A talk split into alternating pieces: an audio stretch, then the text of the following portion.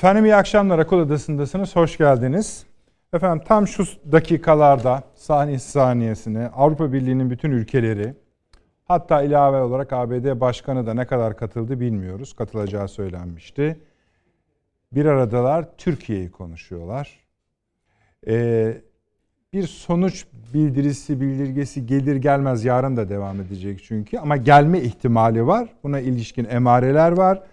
Biz de merakla bekliyoruz. Çünkü buradan ne çıkıp çıkmayacağı Türkiye'nin takip ettiği, önemli takip ettiği bir konu.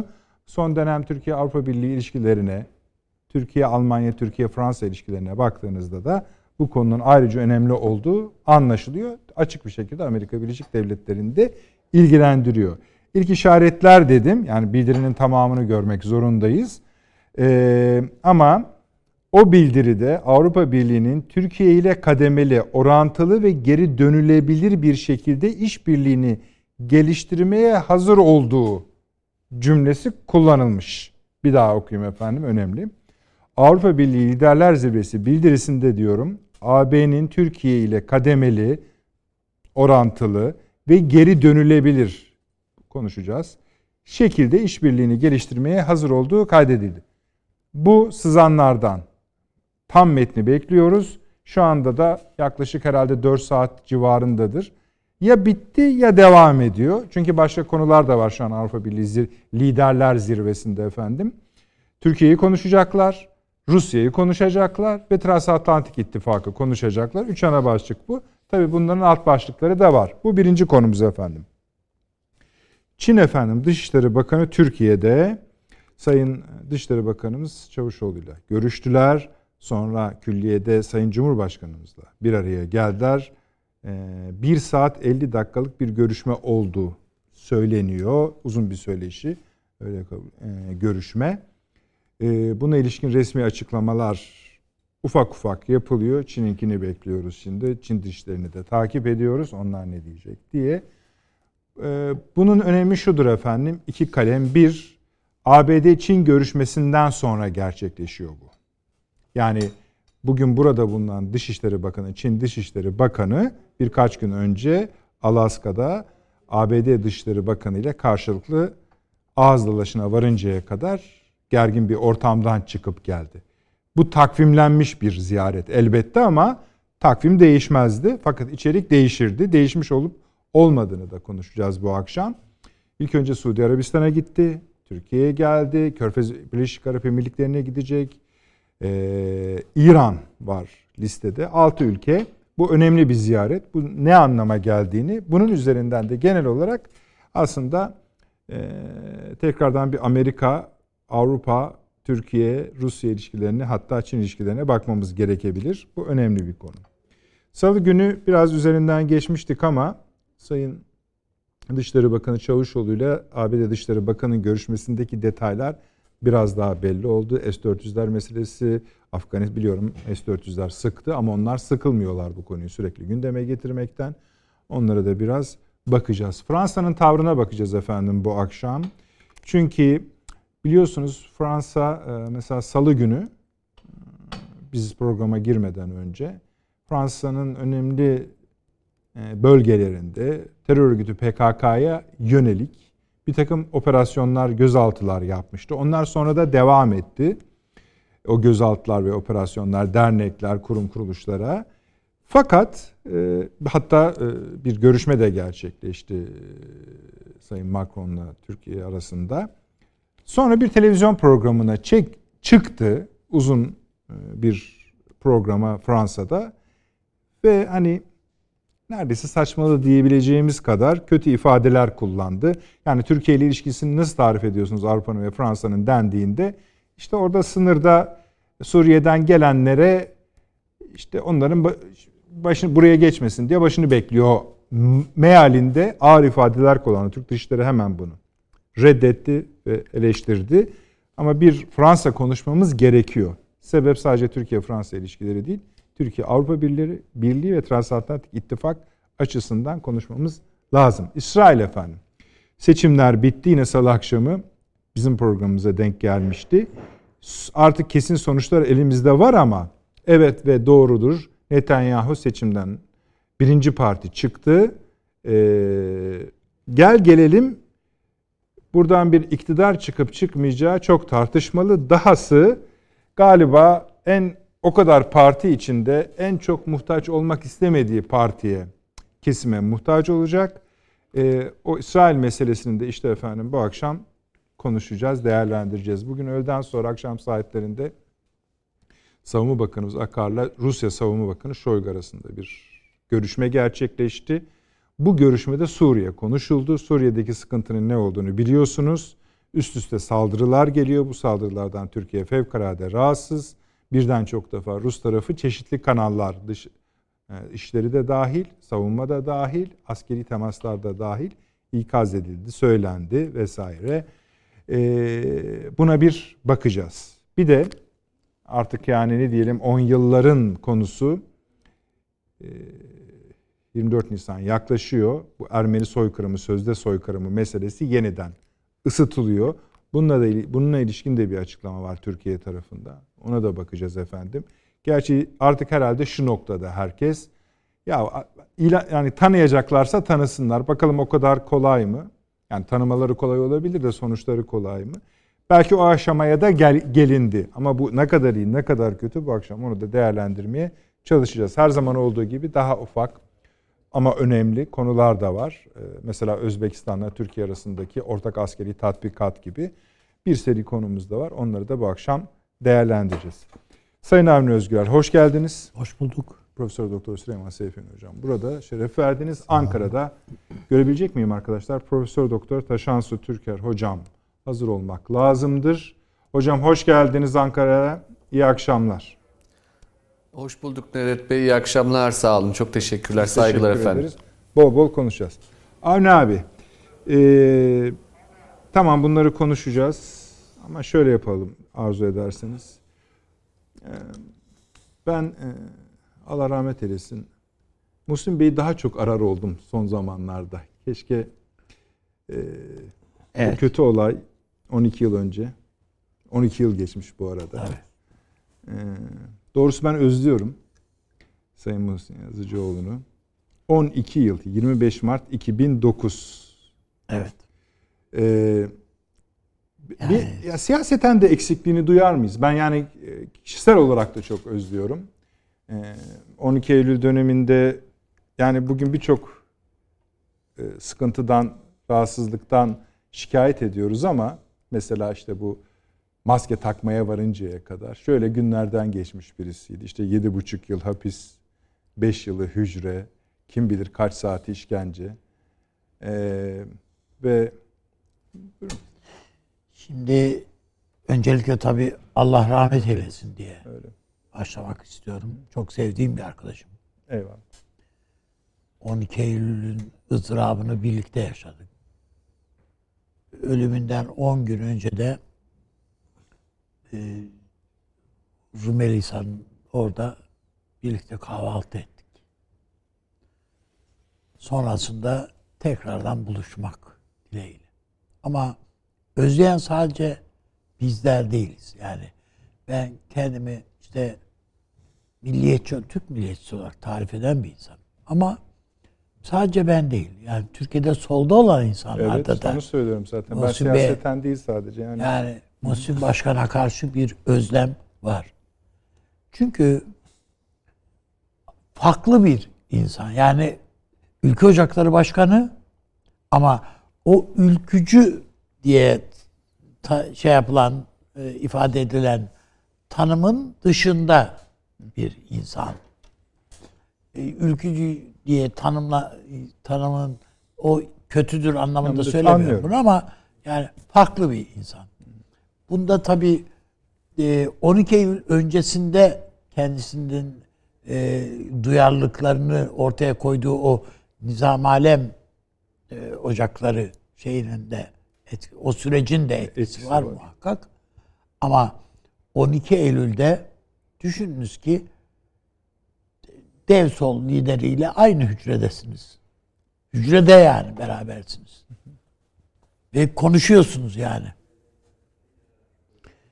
Bütün bunların hepsinin etkisi ile onların hepsini tartarak, değerlendirerek yaşamış, etmiş. Kendi en yakınındaki arkadaşlarının yani ülke ocaklarında birlikte olduğu insanların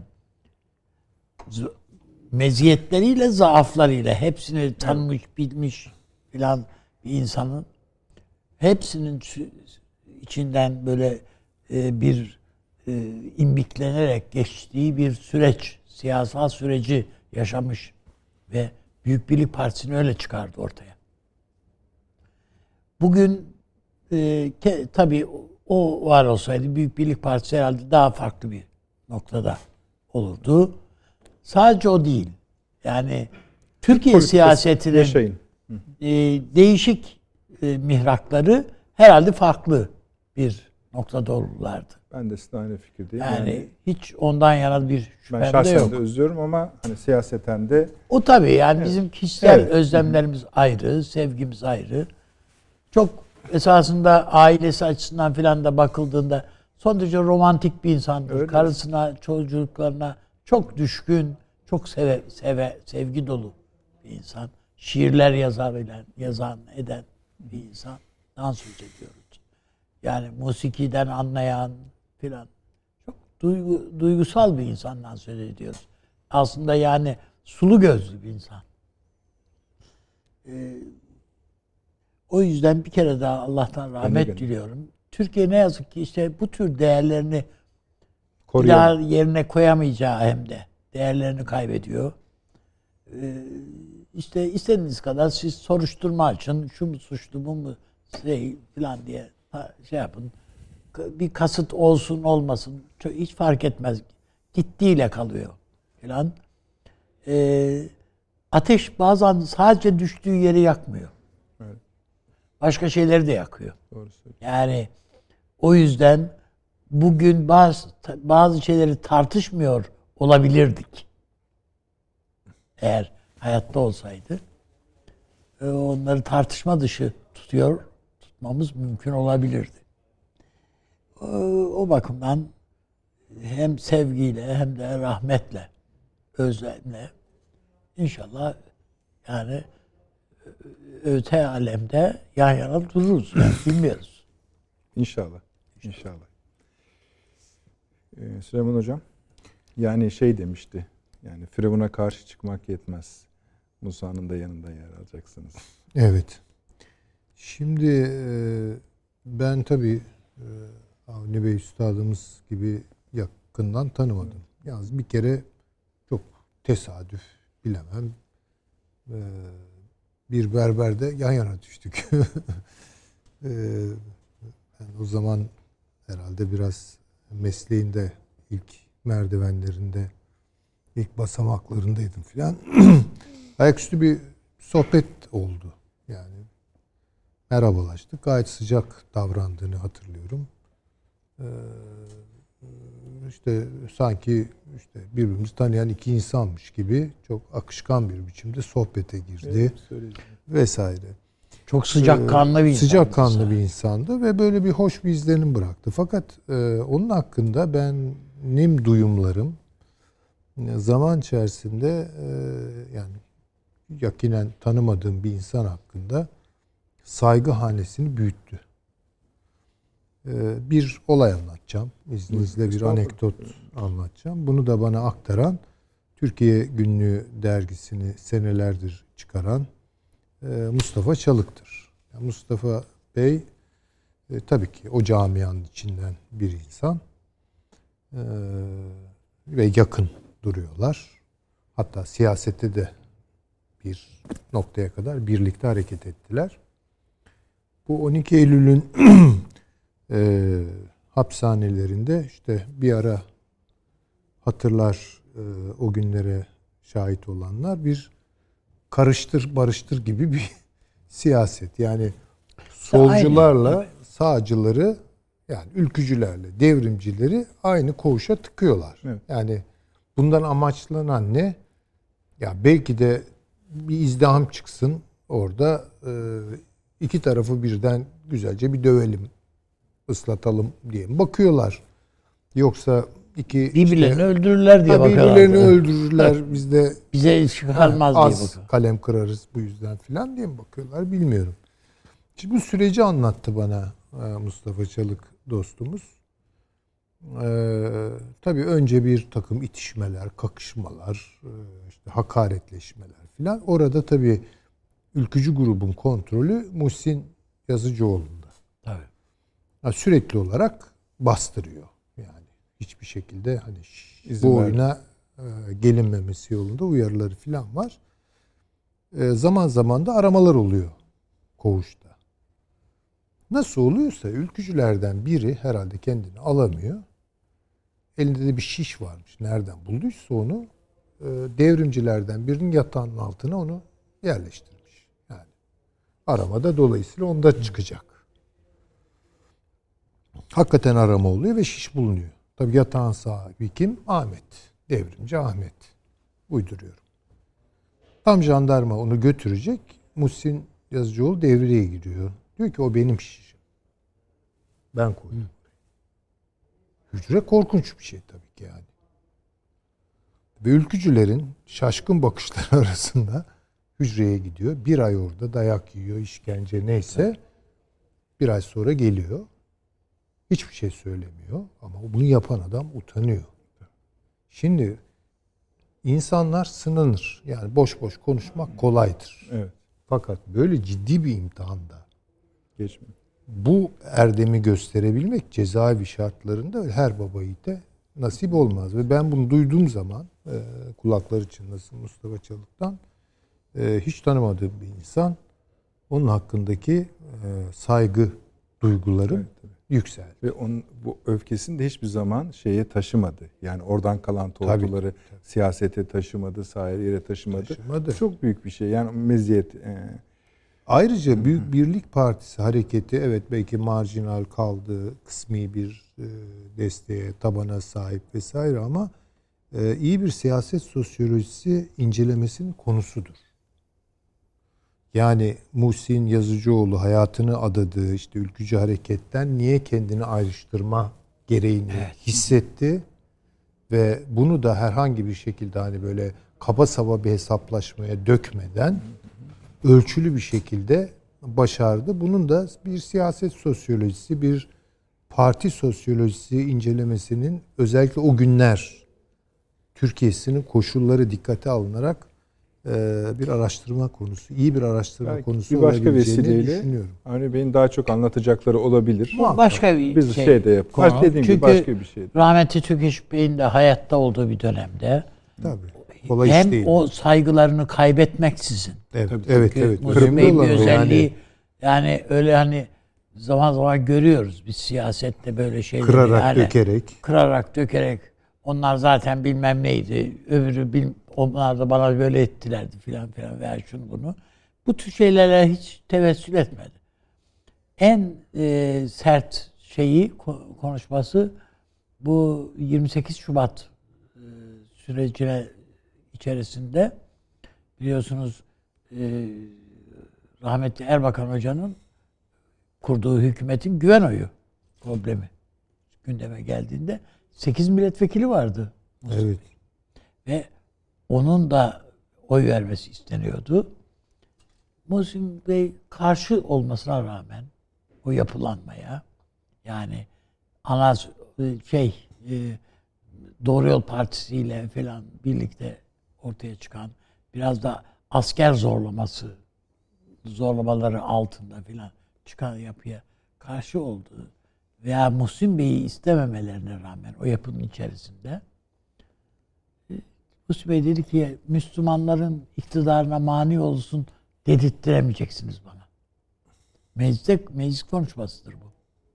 Yani çok saygılı, çok bazen siyasi siyaseten kendisine e, ters gelse bile e, ama ilke bazında e, doğru hareket etmesi gerek ne nasıl hareket etmesi gerektiğine bakarak karar vermesini bilen bir insandan söz ediyoruz.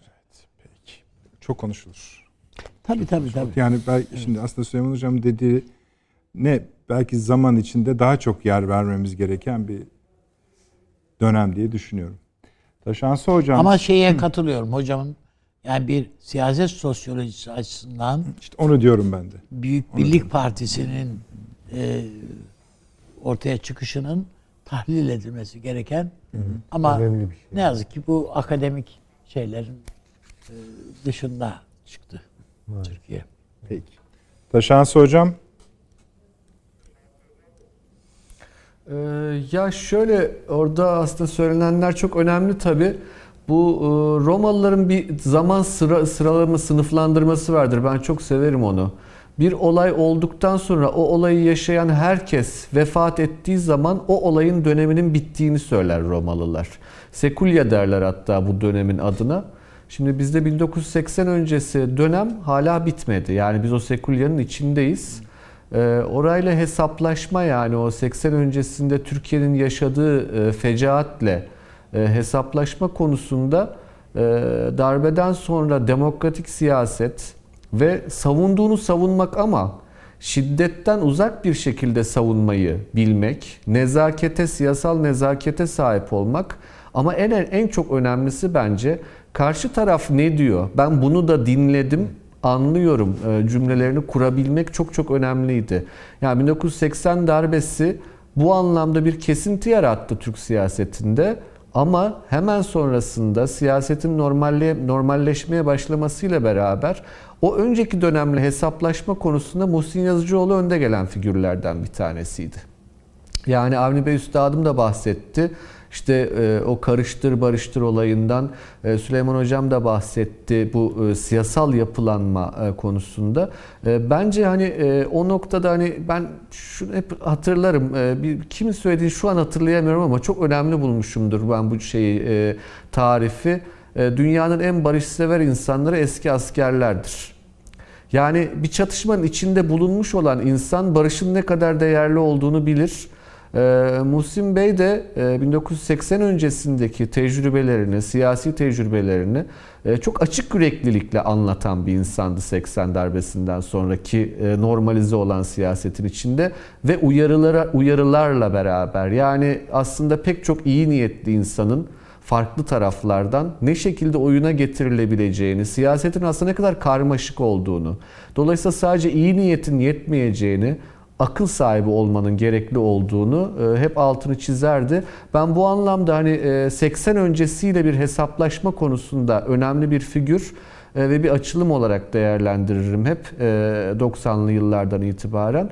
E, şey kısmı tabii çok önemli. Hani Büyük Birlik Partisi ve MHP ayrışması o tabii çok ciddi bir e, program konusu. Yani Türkiye'de milliyetçi siyaset, Türkçülük, e, Türkçülük, İslamcılık ilişkisi, ondan sonra işte ülkücülük, MHP'nin tarihi, oradan BBP'nin ayrışması vesaire bunlar çok çok başka konular. Hani bizim e, bu programın sınırlarını çok ziyadesiyle aşacağı kanaatindeyim ama e, bu çerçevede normal bir siyasetin Türkiye'de barışçı bir siyasetin inşasında e, çok önemli açıklamaları olduğunu hep hatırlarım Sayın Yazıcıoğlu'nun. Bu anlamda zannediyorum gençlere çok önemli dersler e, veren, önde gelen insanlardandı 80 darbesi ve öncesinde yaşananlara dair. Peki. Çok teşekkür ediyorum Taşansı Hocam.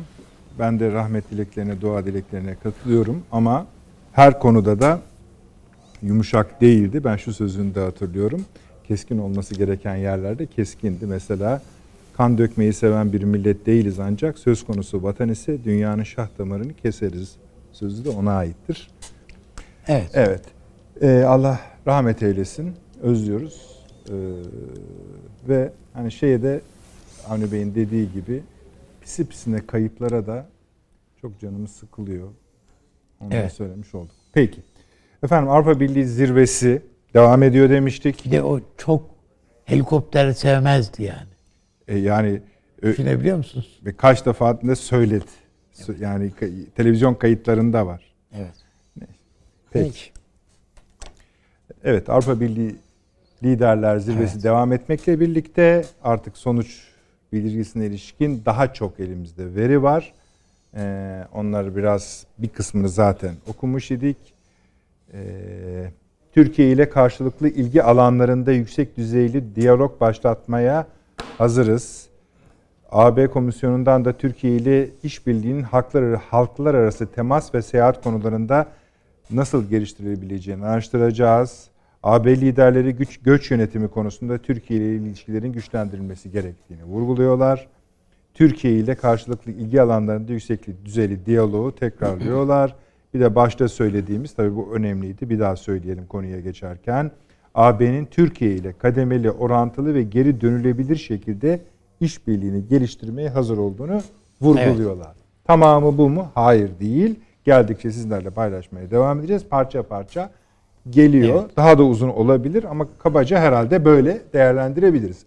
Şimdi Avni abi, evet. Avrupa Birliği başta da biliyorsun hafta başında da konuşmuştuk ama burada bağlanıyor. Zaten orada hazırlandı. Evet. Bağlandı. Borel de yani AB Dışişleri Bakanı da raporunu verdi. Sonucunu üçe ayırdı. Evet. Bir iyi sonuç, kötü sonuç, yaptırımlı sonuç diye. Bunlardan hangisine denk düşüyoruz şu andaki bir verilere Şimdi göre? aslında üçü de var. Şeyin süreç. Yani Türkiye'nin önüne gelecek olan şeyde yani üç seçenek diye gelmiyor. Üçü birlikte geliyor. Yani. Ee, ama burada bizim açımızdan olumlu olan şey e, süreci e, Merkel'in yönetiyor olması. Güzel. Ve dün değil evvelsi gün Sayın Cumhurbaşkanımızla son görüşmeyi de e, Sayın Merkel yaptı. Dolayısıyla son rötuşlerde Avrupa Birliği açısından da Türkiye açısından da son rötuşlerde iki lider arasındaki görüşmede hiç şüpheniz olmasın, şüphemiz olmasın ki orada yapılmıştır diye düşünüyorum. Burada Merkel'in siyasi aklı şöyle bir manevrayla bana göre belli belli ediyor kendisini. İşte Yunanistan'ın efendim Fransa'nın e, yani Türkiye'ye muhalif olabilecek, Türkiye'yi engellemek, Güney Kıbrıs'ın işte Türkiye'ye muhalif olabilecek e, bir takım engellemelerinden kurtulmak için Avrupa Birliği'nde üyelerinden zirvesinden yetki istiyor. Efendim gümrük e, birliği anlaşmasının e, ticaret anlaşmasının yenilenmesi, revize edilmesiyle ilgili yetki verin diyor. Şimdi bu yetkiyi aldıktan sonra bu daha rahat işleyebilir. Bu artık tekrardan üyelerin oylarına sunulmayacak demektir. Sadece bu değil, göç içinde, göç idaresiyle içinde. Türkiye ısrar ediyor ki bizim e, bu göçmen şeyinden memnunsunuz ki zaten e, Avrupa Birliği raporunda da var. Türkiye'ye e, tak, Türkiye'nin takdir edilesi bir tavrıdır diye Merkel'in yaptığı açıklama o. Hatta işte insan hakları konusunda falan eleştirdiğimiz hususlar var ama 3,5 milyon mülteciyi barındırıyor Türkiye. Bu takdire şayan bir durumdur diye ifade ediyor. Türkiye'ye verilmesi gereken bir mali destek var mesela. Basit bir şey.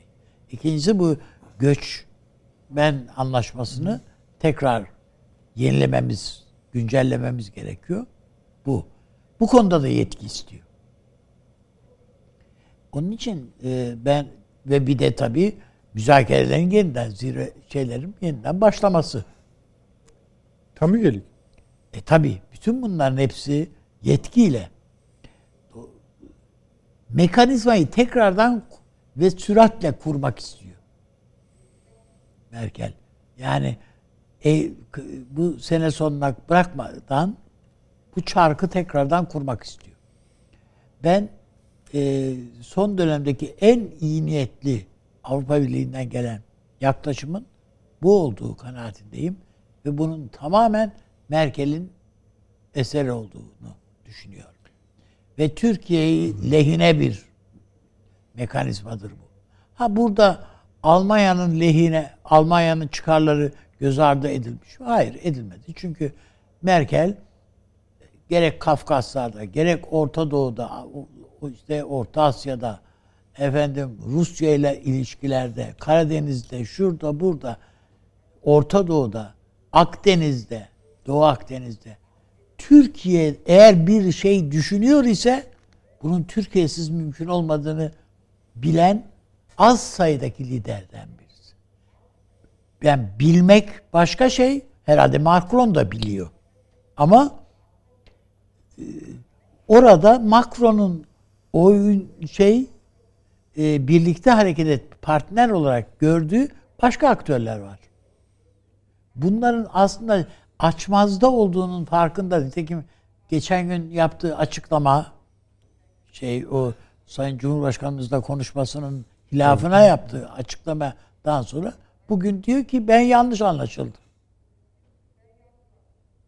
Yani şimdi bakıldığında e, söylemek istediğim Fransa o bakımdan Türkiye'nin güvenebilir yani sadece bulaşmasını istemediğimiz bir ülke haline geldi.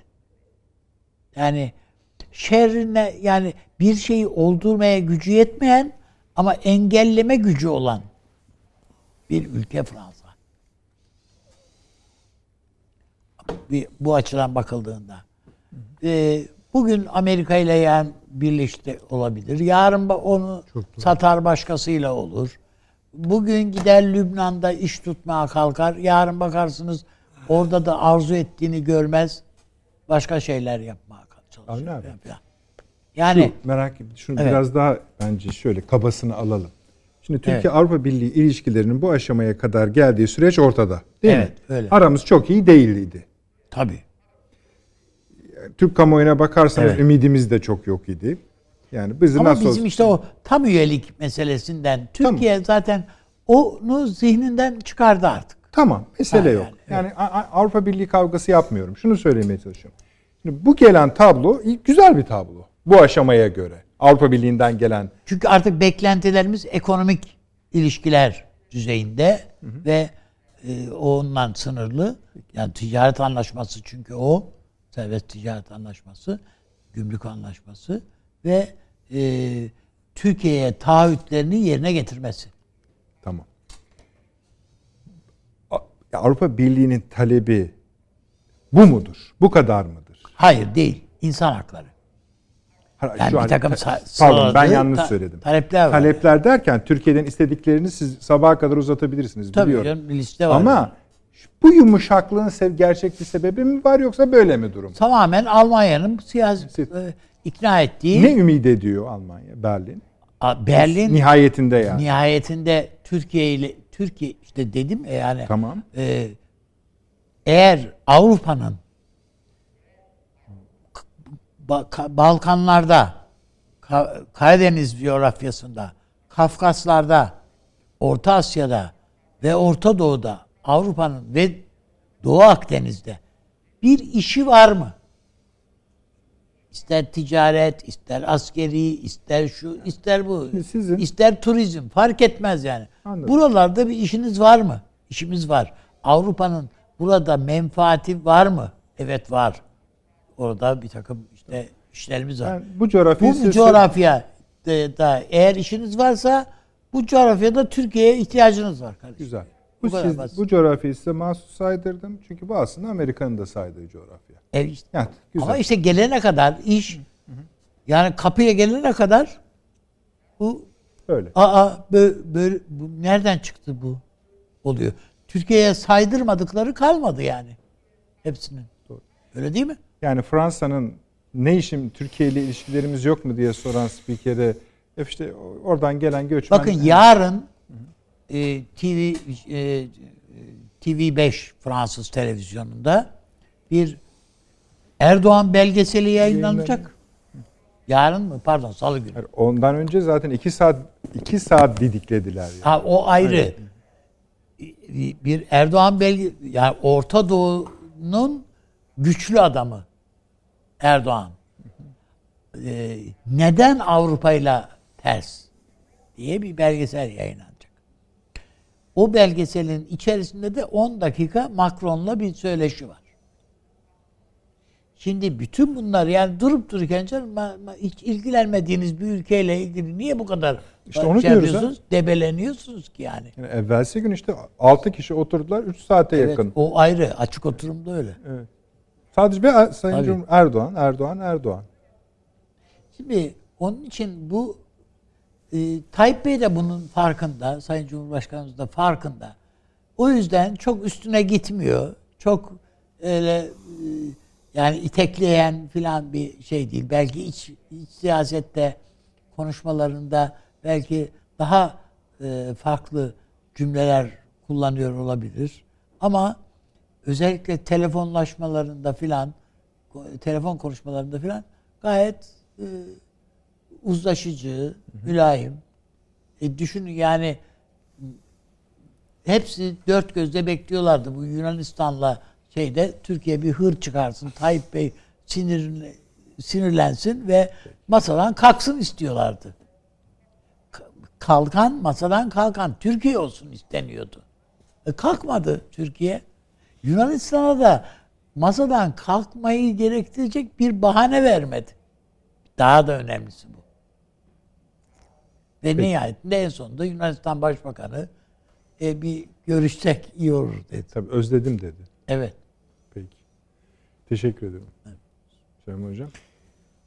Şimdi ben e, üstadımızın söylediği e, altını çizdiği bir hususa yürekten katılıyorum. Gerisine katılmıyorum. Ne yok canım. Peki buyurunuz. Ee, bu Almanya'nın Avrupa Birliği nezdinde Doğru. hala sıklet merkezi olduğunu ortaya Mer- koyuyor. Merkel'i Şimdi bunu sağlamasını şuradan Buyurun. yapabiliriz. Bu ifadeler acaba Macron'u tatmin eden ifadeler midir? Yani bakın siz demin alt alta bunları koydunuz. Türkiye ile kademeli işbirliği, orantılı bir işbirliği, geriye dönülebilir bir iş, en yüksek mertebeden. Şimdi bunu Macron söyleyebilir mi? Yani Macron'dan bekleyebilir miyiz böyle bir ifadeyi? Zor. Ee, ama Merkel'den bekleyebiliriz. Yani dolayısıyla şimdi brüt net ilişkisini koyacak olursak net Avrupa orada ortaya çıkıyor. Yani hala Almanya Avrupa Birliği'nin sıklet merkezini oluşturuyor. Lakin Avrupa Birliği eski Avrupa Birliği midir? Değildir. Niye böyledir?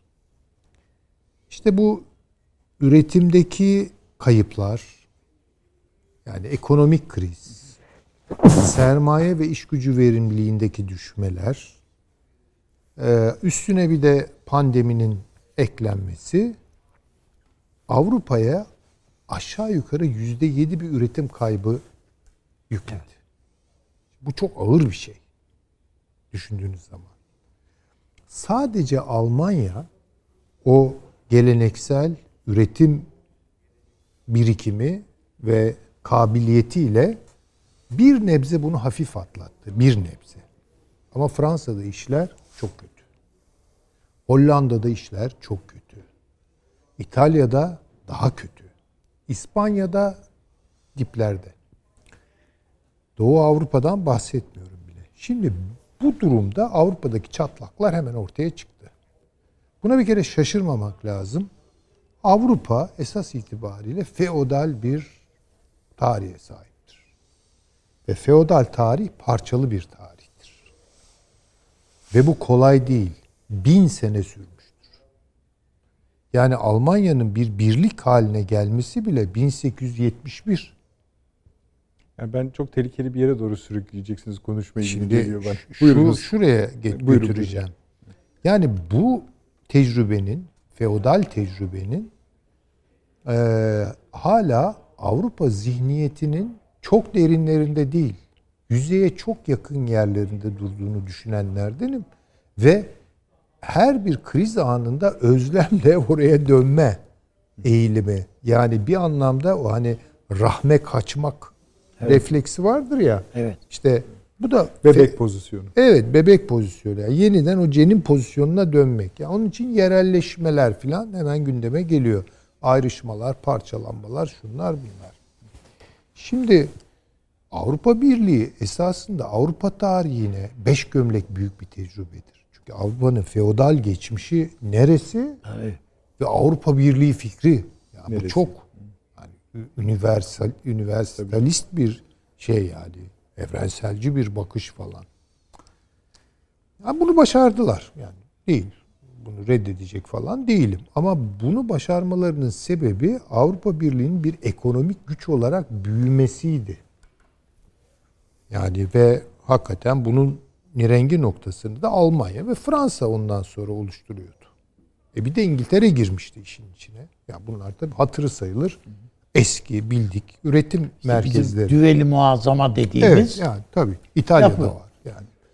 Şimdi dolayısıyla bir canlanma yaşadılar ve o canlanmanın üzerinden bir işte Avrupa kimliği kuralım muralım ama dikkat edelim Avrupa Anayasası yapmaya geldiği zaman iş yani Maastricht sonrası falan duvara tosladı.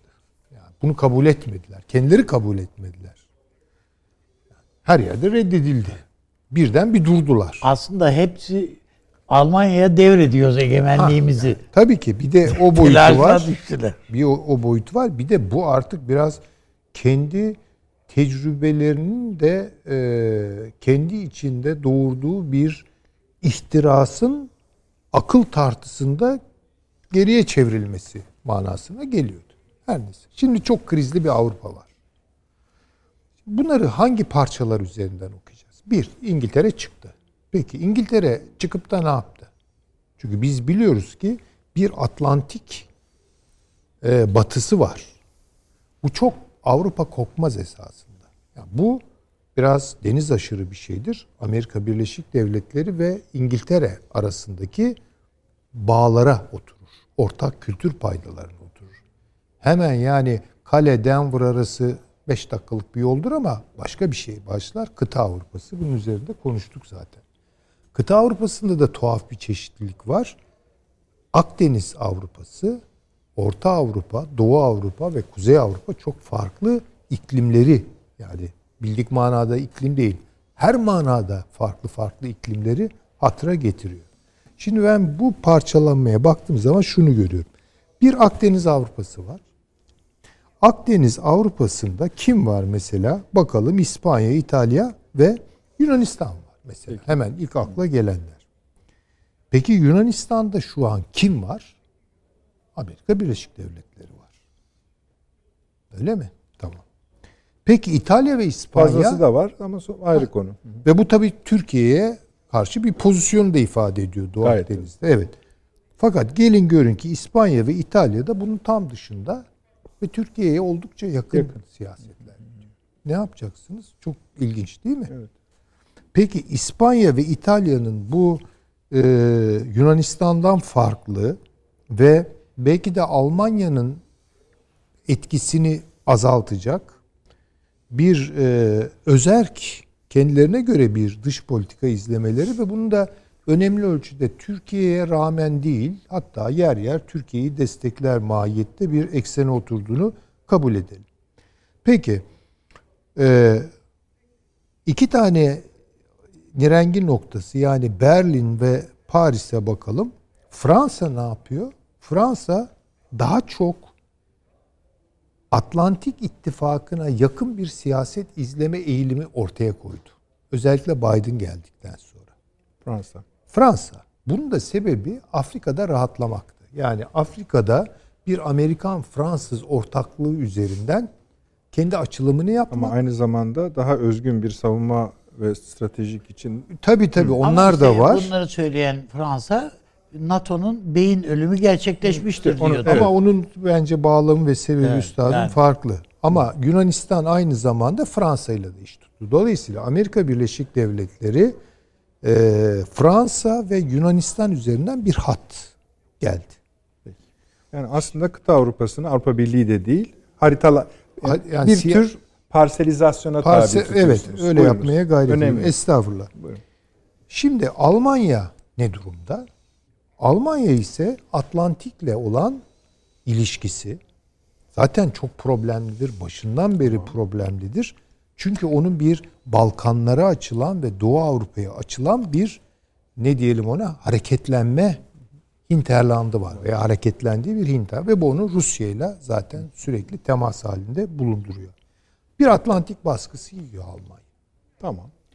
En son Blinken bir daha tehdit etti. Ya basbayağı tehdit etti Almanya'yı. Ya Zaten bu dedi Blinken'a da senatörler biliyorsunuz eline iki tane mektup verdiler. mektup verdi. Sakın geri adım atma diye. Tamam. Şimdi Almanya ve Afrika ilişkisi evet Fransa-Afrika ilişkisi gibi bir ilişki Değil. değil. Dolayısıyla Almanya çıkışını nereden ar- nerede arayacak? Çünkü Balkanlarda ve Doğu Avrupa'da eski nüfuzuna sahip değil. Bunu tamir etmek zorunda. Tamir etmek bir tarafa büyütmek zorunda. Bu büyüme yani Drang nach Osten politikası işte. Doğuya doğru gidecek Almanya. Bakıyor bir taraftan Alm- e, Amerikan baskısı yiyor. Bu baskıyı karşılaması lazım. Karşılarken Rusya ile beraber bir enerji hattını hayata geçirmesi lazım. İlişkilerini ılımlılaştırması lazım. İkincisi Türkiye ile Rusya arasında başlayan ve Hazar üzerinde Türkistan'a doğru geçen bir hat var. Bu hatta da ortak olması lazım. Çünkü o hatta baskın bir şekilde zaten tabii tarihi şeyleri. Evet. O hatta da ilginç bir şekilde İngiltere burnunu sokmuş vaziyette. Bunu Nereden da bilelim. İşte Hazar üzerinden Peki. sokuyor. Şimdi dolayısıyla Al- Al- Almanya şunun sancısını yaşıyor. Bu süreci ya kotaracak ya da yani tamamen Amerika Birleşik Devletleri'nin NATO'nun ileri karakolu olacak. Almanya bunu hazmetmez. Tamam. Bu Dolayısıyla bir buradan- kararları oldu, bir karara vardıklarını düşünüyor musunuz? Yani tabii ki. Hayır, Ama biz böyle yapacağız Ha diyorlar. şöyle yani Merkel ve Merkel siyasetleri devam edecekse ama şimdi bakın o e, şeyden gelen e, yeni e, başbakan adayı şansölye adayı Evet, çok çok Amerikancı. Tabii tabii Yani konuştuk onu. Adaylardan biri yani. hatırlayacak. Ha, eğer seçimde o alırsa tablo değişir. Onu onu bilemem ama Merkel'in yapmak istediği Şunun için sordum onu. Şu an itibariyle diyelim. Tabii. Berlin'in yönelişi bir Amerikan karakolundan ama Amerika ile de ilişkileri çok E tabii ki bozmadan muhakkak Berhava ama etmeden- ağırlığını vereceği yer Almanya'nın artık bundan sonra Atlantik değil. peki. Almanya'nın ağırlığını vereceği Asya. Güzel.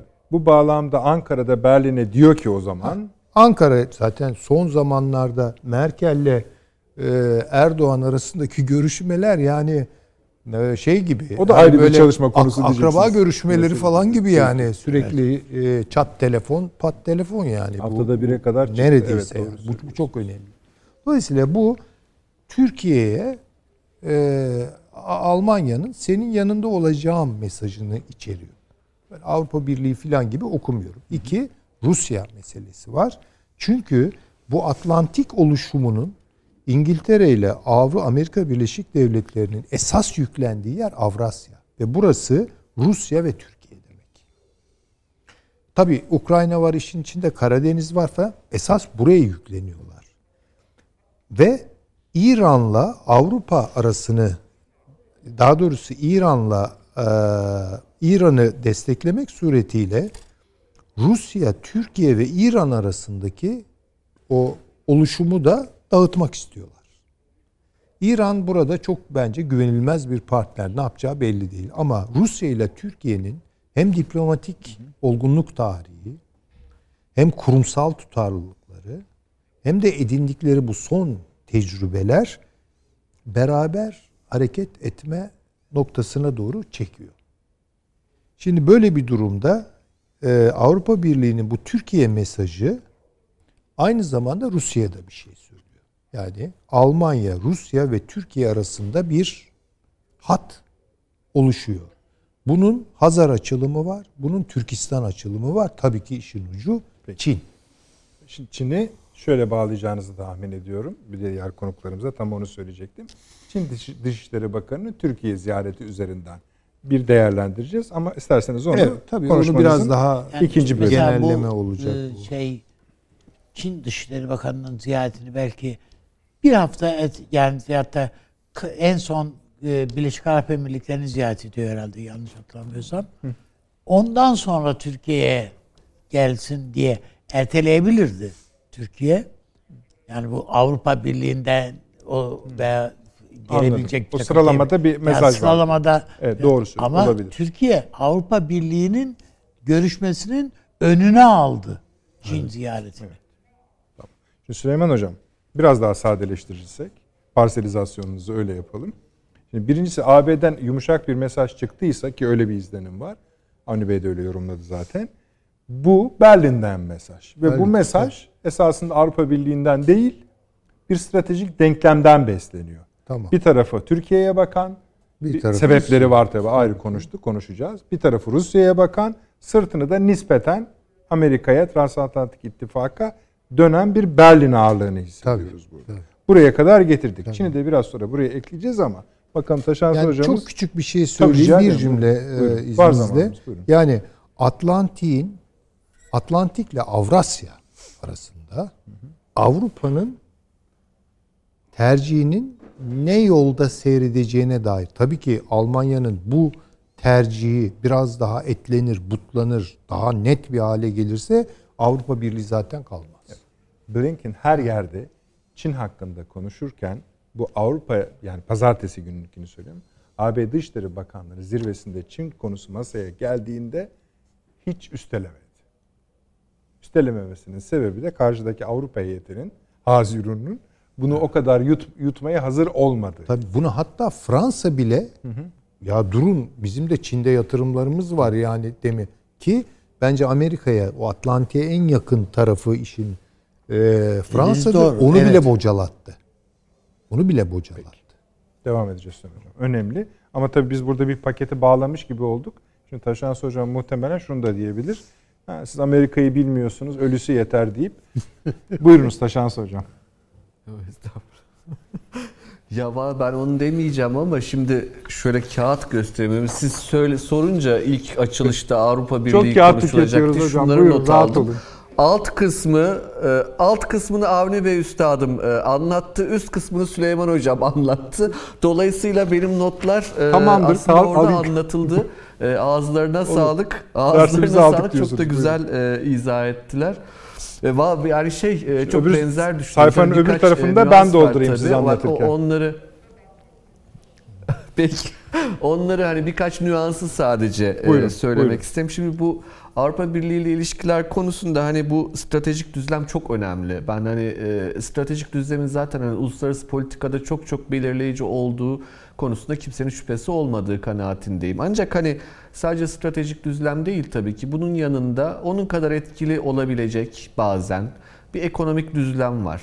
Ee, Bunun yanında bir siyasal düzlem var, bir sosyal düzlem var. Biz bu AB ile ilişkilerimizde stratejik düzlem ve ekonomik düzlemde aslında çok sıkıntı yaşamadığımız açık. Bizim sıkıntı yaşadığımız bölümler siyasal düzlem ve sosyal düzleme dair. Niye sıkıntı yaşamıyoruz der, e, dersek bunun sebebi çok basit. E, Çünkü stratejik düzlemde de ekonomik düzlemde de çıkar üzerinden konuşulur ve pazarlık yapılır. Dolayısıyla pazarlık yapmak mümkündür, anlaşmak mümkündür. Ama özellikle işin içine siyaset girdiğinde, yani idare yapıları girdiğinde, kültür girdiğinde, sosyal yapıda olduğu gibi, sosyal düzlemde olduğu gibi, yaşam şekilleri girdiğinde iş çetrefillenir. Bu konular kolay anlaşılabilir konular değildir. Ortak bir lisan gerektirir.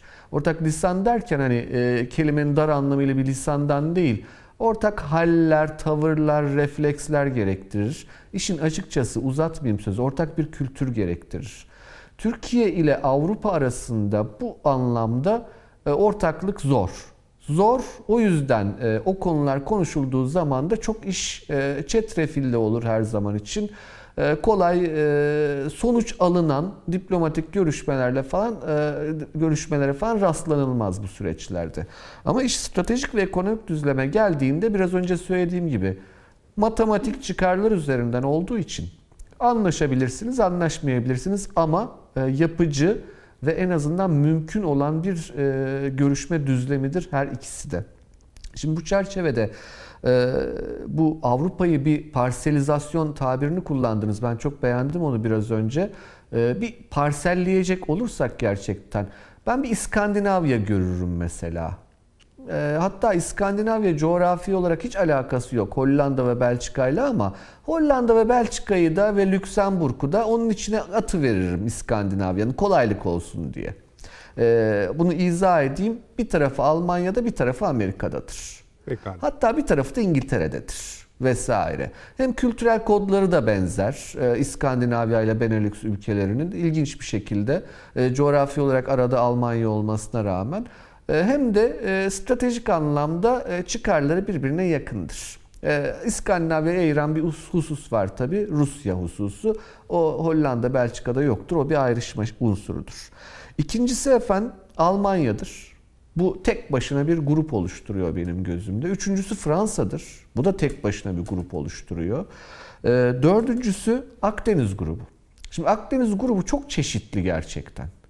İnanılmaz çeşitli. Yani mesela İspanya'ya baktığımızda e, yani İspanya'ya giden herkesin gözlemlediği şeydir. Mesela İngilizce konuşma oranı çok düşüktür İspanya'da. İnanılmaz sakin insanlardır. Bu bir imparatorluk sahibi olmanın verdiği bir e, vakar vardır İspanyol toplumda. Hani onu görürsünüz ağır başlı, sakin ve e, dertleri, günleri Atlantik'in öte yakasıyla ama güney kısmıyla alakalıdır.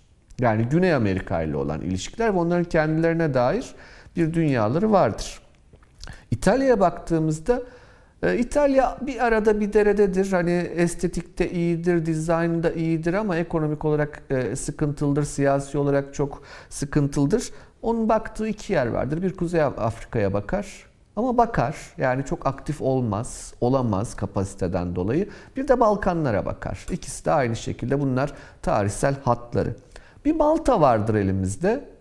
Malta nedir diye baktığınızda Malta İngiltere'dir. Yani AB'nin içindedir. Adadır ama hala hazırda hala İngiltere'dir. Efendim bir Hırvatistan ve Slovenya vardır. Eski Yugoslavya e, cumhuriyetleri. İkisi de Katoliktir, ikisi de Slav'dır. Ben e, ömrüm boyunca anlamamışımdır. Yani Slovenlerle Hırvatları ayırmak o kadar zor bir şeydir ki. Dilleri neredeyse aynıdır, kültürleri neredeyse aynıdır ama biliyorsunuz iç savaşta birbirlerini boğazladılar. Ee, çok üç, ya, acıklı bir şeydir o. Ee, ama önemli olan husus Katolik olmalarıdır. Ve e, Hırvatistan'a ve Slovenya'ya baktığınızda aslında görmeniz gereken şey Almanya'dır.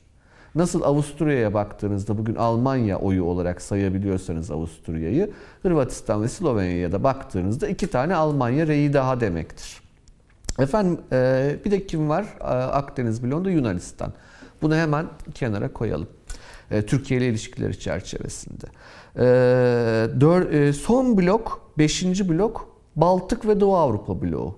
Bakın bunların yani e, gerçekten hani eğer bunlar Avrupalı e, biz değiliz tartışması yapılıyorsa ciddi soru işaretlerim vardır benim. Yani Roman, e, Romanya, Bulgaristan ne kadar Avrupalıysa ben size söyleyeyim Türkiye çok çok daha fazla Avrupalıdır.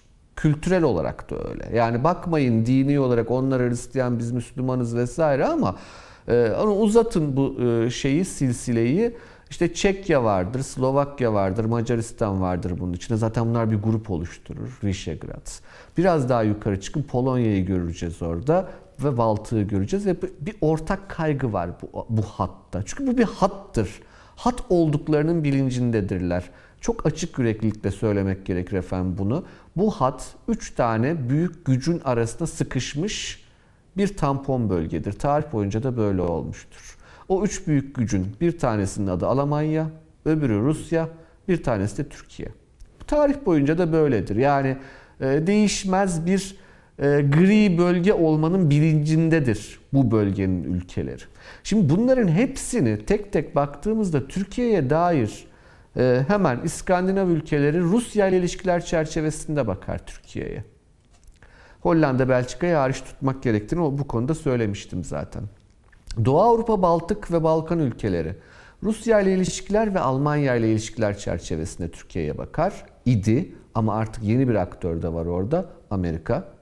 Onu da 19. asrın İngiltere'sine benzetelim lütfen. Aslında bu coğrafyada olmamakla beraber var olan bir egemen güç. Efendim Akdeniz ülkelerine baktığımızda İspanya gerçekten ilgilenmez bu konularla. İtalya bir şekilde Türkiye ile Fransa'ya karşı yakın olmaya çalışıyor bu dönem. Ama yarın bir gün Türkiye Fransa ile iyi olursa e, bu sefer İtalya bir şeyler yapıyor demektir. Yani Mussolini dönemini hatırlayalım. Türkiye Fransa ile o dönemde görüşüyordu. Ee, Malta İngiltere demektir dedik. İngiltere'nin Türkiye ile ilişkisi nasılsa Malta'nın da öyledir. Hırvatistan, Slovenya'nın e, ilişkilerini Türkiye ile anlamak için ise Almanya ile Türkiye'nin ilişkilerine bakmak kafi olacaktır.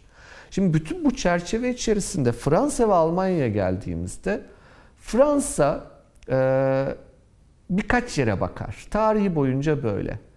Bir Afrika, onun için çok önemlidir. Sahil bölgesinden başlayıp yani Batı Afrika'dan başlayıp Afrika'nın ortalarına doğru giren, e, doğusuna doğru ilerleyen ortasından itibaren ve Kuzey Afrika'yı da içeren e, bir ilgi alanı vardır Fransa'nın.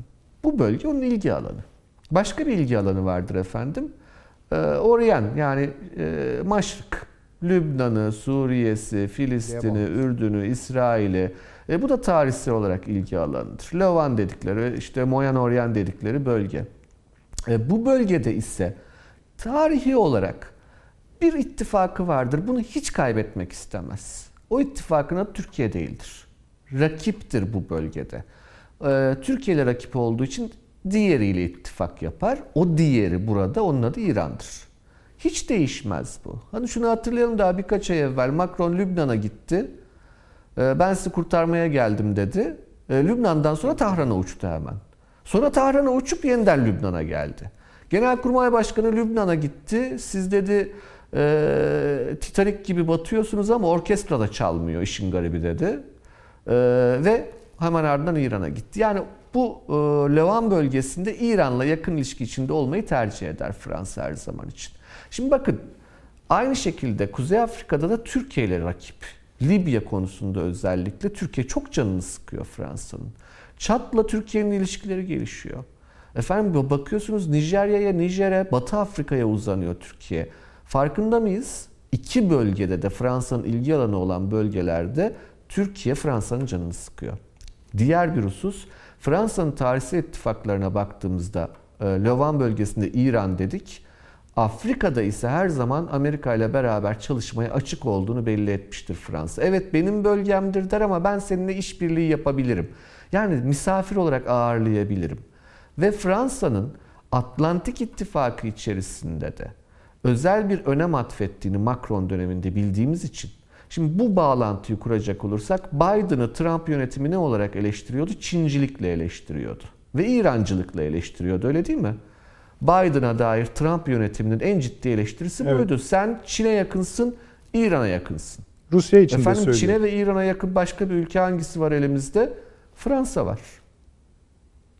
Yani dolayısıyla Fransa'da Macron yönetimiyle Biden yönetiminin e, hem Kuzey Afrika'ya hem Orta Doğu'ya yaklaşımlarında ittifak tercihleri birbirine çok benzeyen tercihler. E, bu çerçevede Macron zaten Biden'dan çok umutluydu ve tüm yatırımını oraya yapmıştı. Peki eğer e, hem Kuzey Afrika'da hem Yakın Doğu'da canını sıkan bir Türkiye varsa Fransa'nın ne yapar Fransa? İki yerden sıkıştırmak isteyecektir. Birisi Yunanistan, Hazır çünkü bekliyor Yunanistan zaten. Türkiye ile birilerinin derdi olsun da ben de gidip onunla işbirliği yapayım diye. Kullanılmaya hazır olduğunu hep belli ediyor. Fransa bu yüzden Yunanistan'la yakınlaştı. Bir diğeri hangisidir? Açık, seçik. Onun adı İran'dır. Yani bu e, Karabağ Savaşı'nda e, son e, Eylül Savaşı'ndan bahsetmiyorum. Temmuz'daki çatışmada da Fransa ve İran'ın o bölgedeki etkisini hatırlamakta fayda var. Fransa'nın aynı şekilde bir şekilde Ermenistan üzerinden, Ermenistan-İran ilişkilerinin yakınlığı üzerinden de bir stratejik hat açtığını hatırlamakta fayda var. O yüzden bu darbe girişimi vesaire olduğunda işte e, Başbakanın Paşinyan'ın istifası talep edildiğinde İran'ı konuşmak lazım demiştik. Yani herkes ilk başta Rusya demişti ama hatırlayalım ben ısrarla altını çiziyordum bunun.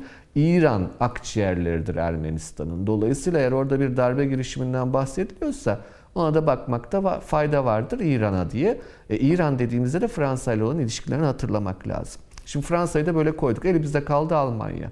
Avni Bey Üstadım yani bütün e, Almanya'nın Türkiye'ye yaklaşımına dair benim söyleyeceklerimi baştan söylemişti ama ben tekrar etme pahasına kısacık söylemek istiyorum. Süleyman Hocam da zaten daha sonra açtı. E, dediğim gibi mükerrer olabilir söyleyeceklerim ama Almanya'nın bu coğrafyada bir derdi var. Doğu Avrupa'da hakim olmak. Rusya ile işin çatışmaya varmasını engellemek ikinci derdi bu çerçevede. Yani Doğu Avrupa ve Balkanlarda Almanya hakim olmak ama Rusya ile çatışmadan hakim olmak istiyor. Rusya ile de bir şekilde ilişkilerini normal sürdürmek istiyor. Dem birinci dert hakimiyet, ikinci dert Rusya ile çatışmama. Üçüncü derdi ise bir adım daha ileriye atmak. O bir adımda iki yerde. Birisi Orta Doğu, öbürü Kafkasya ve Türkistan. Bakın Orta Doğu dediğinizde İran Fransa tarafından parsellendiği için Suudi Arabistan ve de Körfez ülkeleri Amerika tarafından parsellendiği için Almanya'nın eline kala kala Türkiye kalır. Durum bu. Ee, Türkiye'nin bu bölgede ne kadar etkili olabileceğini bilir Almanya ve tarihsel olarak Türkiye'nin gücünü bilir. Ve Türk-Alman ilişkilerinin özellikle bizim oradaki nüfusumuz vesaire de düşünüldüğünde bunun için Peki imkan hocam. dahilinde olduğunu bilir. Bir diğeri Orta Asya açılımıdır, Türkistan açılımıdır ve Kafkasya bu anlamda da Türkiye'nin ne kadar kilit bir rol oynadığını bilir. Peki Almanya bütün bunları yaparken bizimle yarın bir gün ittifak kurup hemen bu işleri yapmak mı istiyor? İşte o konuya ben katılmıyorum. Hayır. Almanya'nın derdi Türkiye'yi kaybetmemek. Yani e, şöyle bir şey değil. E, Bir e, müspet amaç çerçevesinde Türkiye'ye iltifatlarda bulunmuyor Almanya yönetimi. Bir menfi durumun oluşmasını engellemek için yapılan iltifatlardır bunlar. Yani uzaklaşmasını istemiyor Almanya Türkiye'nin ama yarın bir gün e, doğrudan kucaklaşma anlamına da gelmeyecektir bu. Çünkü Türkiye'nin de e, bir şekilde devlet geleneği yani öyle sıkıştırarak psikolojik yöntemlerle işte Amerika'nın yaptığı gibi mesela değil mi hatırlayalım ne, ne oldu Bil- bilmem kaç aydan beri Biden geliyor gelecek Türkiye'nin canını okuyacak. Biden geldi Türkiye'nin canını okuyacak. Biden henüz Türkiye'nin canını okumadı ama yarın canını okuyabilir diye bir yaygara koparılıyor. Bu yaygaranın e, amacı bellidir. Yarın bir gün Biden yönetiminden ilk güzel jest geldiğinde Türkiye'nin yumuşamış olması içindir. Ama Türkiye buna nasıl e, tav olmuyorsa hemen yani bunlar e, çocuk oyunu gibi gelir Türkiye'ye o e, tecrübesi çerçevesinde. Peki hocam. Almanya'nın e, aşırı iltifatkar tavırları da Türkiye açısından aşırı değerlendiril değerli bulunmuyor diye düşünürüm ben. Peki. Şimdi şöyle güzel tamam yani elimizde iki tane e, büyük harita oldu. E, hem siyaseten değerlendirmiş olduk hem aidiyetler açısından değerlendirmiş olduk. E, ama yani sonuçta siz daha stratejik bir şey hedef koyarken e, Taşans hocam o kadar şey bulmadı. E, yani stratejik bir yere yaslamadı. Tonlama farkı belki oldu Yok, ama tondan biraz şu fazlası bence işbirliği. Yani ben Evet. Almanlar kime sarılmıştır ki bugüne kadar? Türkiye'ye sarılacak yani. Yok biz de çok sarılmak istemeyiz kendilerine Hayır de. biz biz Ha, severiz tamam. öyle şeyleri. Ha, öyle mi? Tabii biz hani o şeyi çok doğru taşan Hoca'nın yani her durumdan aşırı yorum tüketmede biz Türklerin üstüne yoktur yani. Bu bence bir milli zaaflarımızdan bir tanesidir. Çünkü duygu yüklü bir milletizdir biz yani. Yani ve Şimdi abi de bak e, hakikaten öyledir yani. Hep böyle biraz işe e, Öyle canım. Hacı Yani- Wilhelm diyorduk ya biz. tabii Alman canım yani yani işte Obama geldi adı Hüseyin diye kurban kesmiş bir milletiz biz yani. Yani böyle bir böyle. Bu bizim güzel tarafımızdır. Bunu da söyleyeyim yani duygu dünyamızı hala koruyabiliyoruz. Ne eyvallah güzel. bence güzel Ama işte fakat siyasette bu olmuyor. Evet. Yani orada aşırı yorumlardan biraz uzak durmak lazım. Ölçülü yorum yapmak lazım. Almanya'nın Türkiye değerlendirmesini sadece Alman yani Almanya'nın Türkiye'yi kaybetmeyeyim. Şimdi tabii Türkiye'yi Almanya'nın kaybetmemesi ne anlama gelir? yani, niye kaybetmek istemiyor?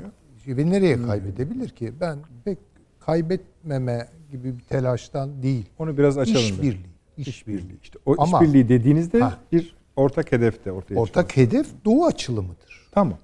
Genel Bu açık. öyle. Çünkü şimdi oraya gelmedik ama belki hani zurnanın da biraz zırt dediği yer orası. Türkiye'nin de yeni açılımı söylemleri falan bir tarafa koyuyorum.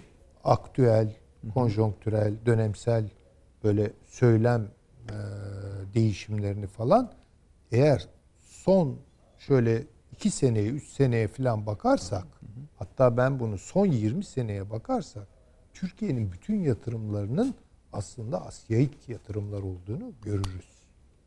Yani daha geniş bir şey söylüyor. E, öyledir. Öyledir. Yani Şimdi şunu ha, siyaseten de çok özür dilerim tamamlayayım mı? Siyaseten de Türkiye'nin nerelerde olduğuna bakıyorsunuz. Yani Türkiye Avrupa Birliği ilişkileri dondu kaldı. E, Türkiye NATO ilişkileri zaten Trump döneminde daha evvelinde hiç fark etmez. İyice merkezden çıktı.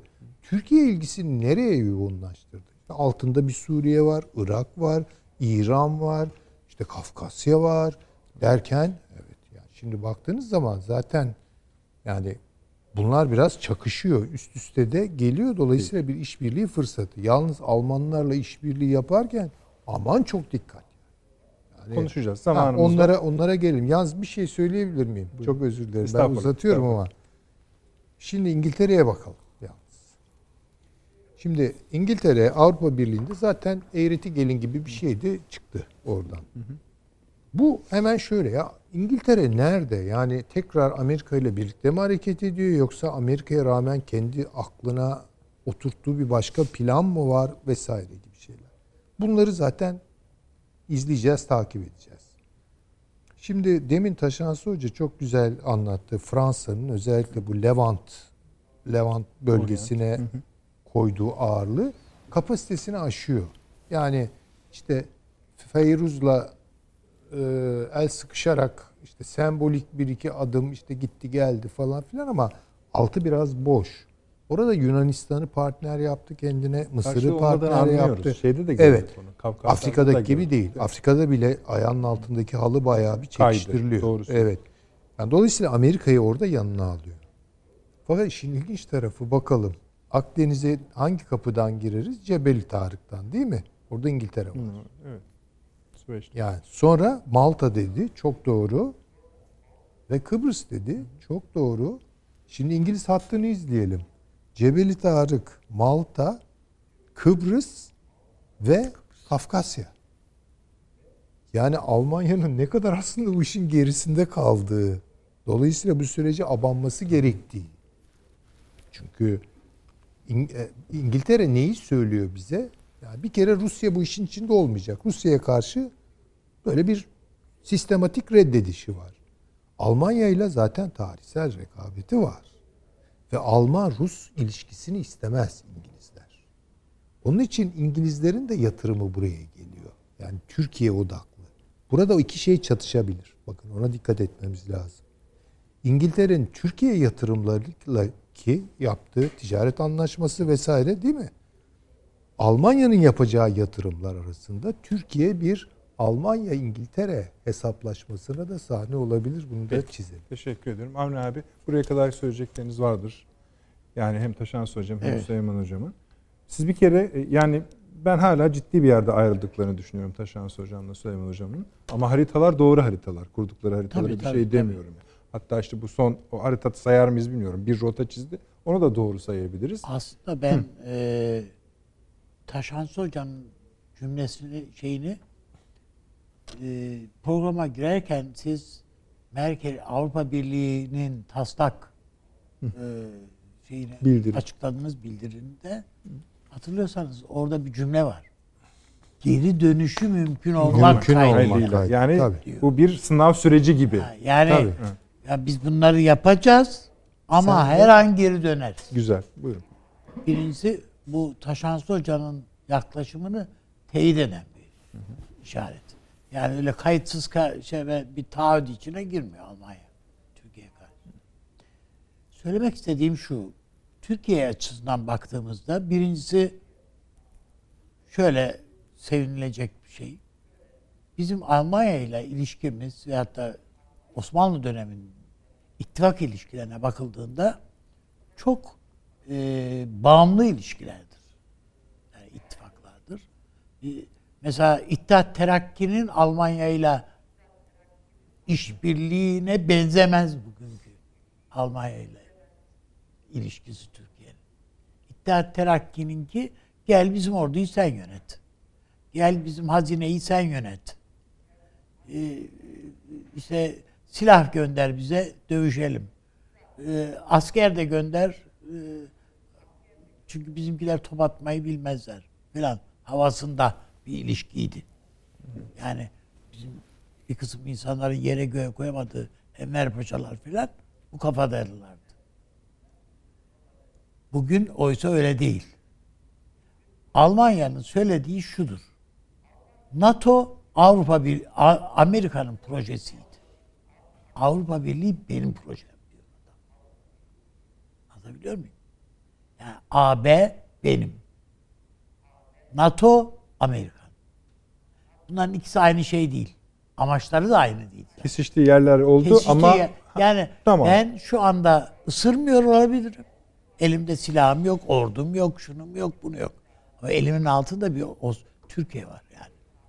güzel. Tamam. Peki. Böyle bir potansiyel var yani demek istiyorum.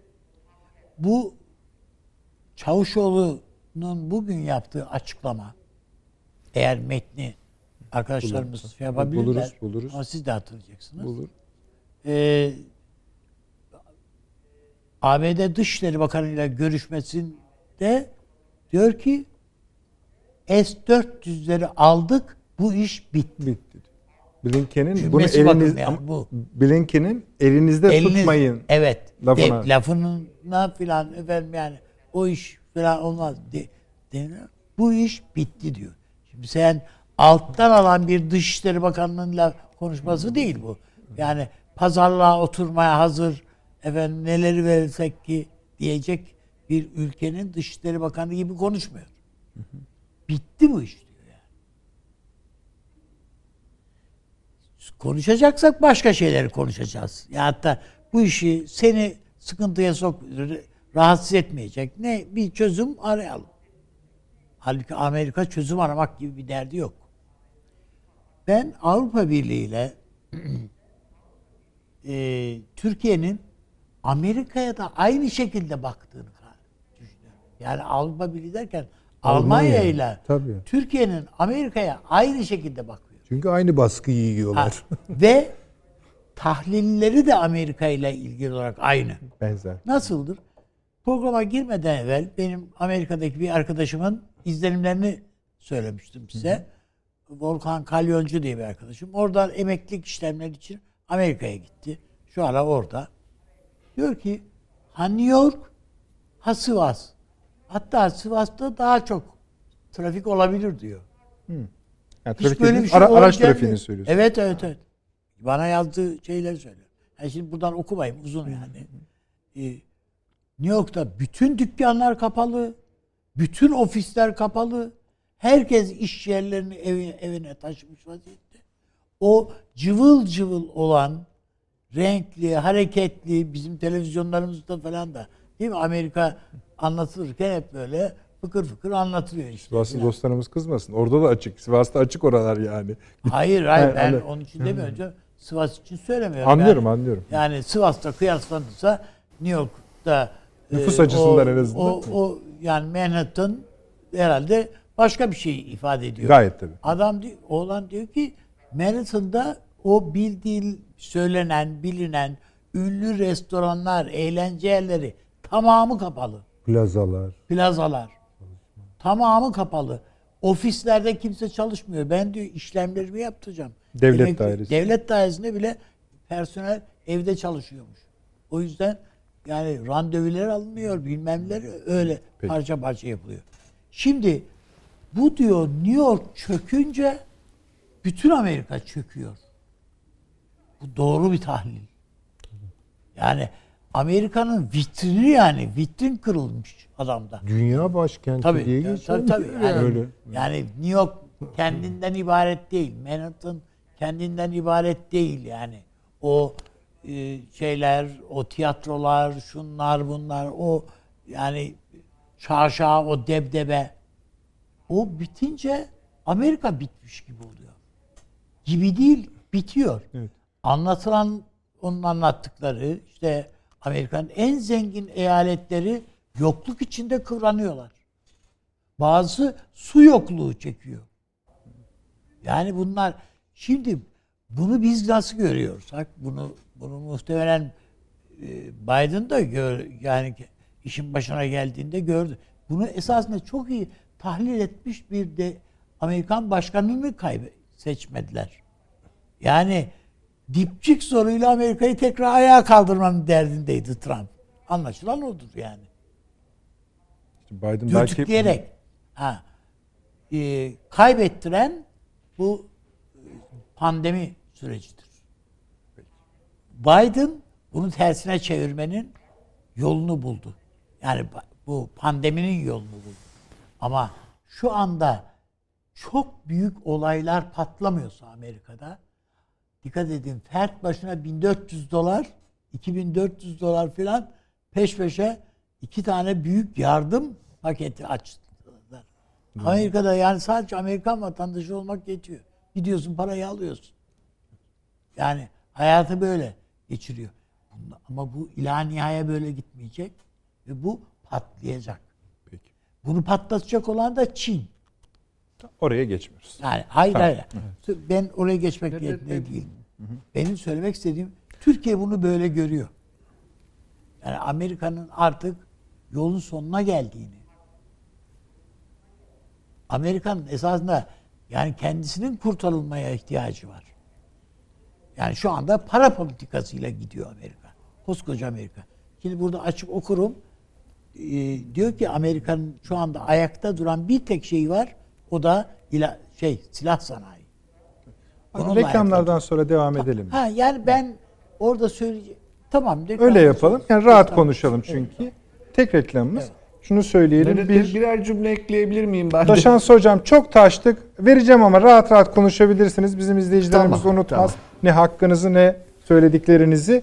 Şimdi Avrupa Birliği'nin tam raporu yayınlandı. Türkiye bölümü Evet. yayınlandı. O elimizde artık. Ona bakacağız Rusya arada. Evet. Ee, onu da şimdi bütün bu haritayı efendim Çin'e bağlayacağız. Evet. Çin Dışişleri Bakanı ziyareti üzerinden ne demektir onu anlayacağız. Biz sizin söylediklerinizi şu kısa e, yönetmenin bana kızarken de eklemi ekleyeyim. Bir bu hafta içinde AB'nin bütün istihbarat kurumları bir rapor yayınladılar. Bir araya gelip başkana sundular. Dediler ki dışarıdan tehdit yok, içeriye bakın. Problem içeride. İçeriden tehdit var dediler. İki, bu başkanın sağlığına ilişkin bugün de biliyorsunuz. Evet. Garip görüntüler basına yansıdı. Bir bir heyula var ortada. Efendim 5 dakika mı arkadaşlar tam söyleyelim. 5 dakika sonra huzurlarınızdayız.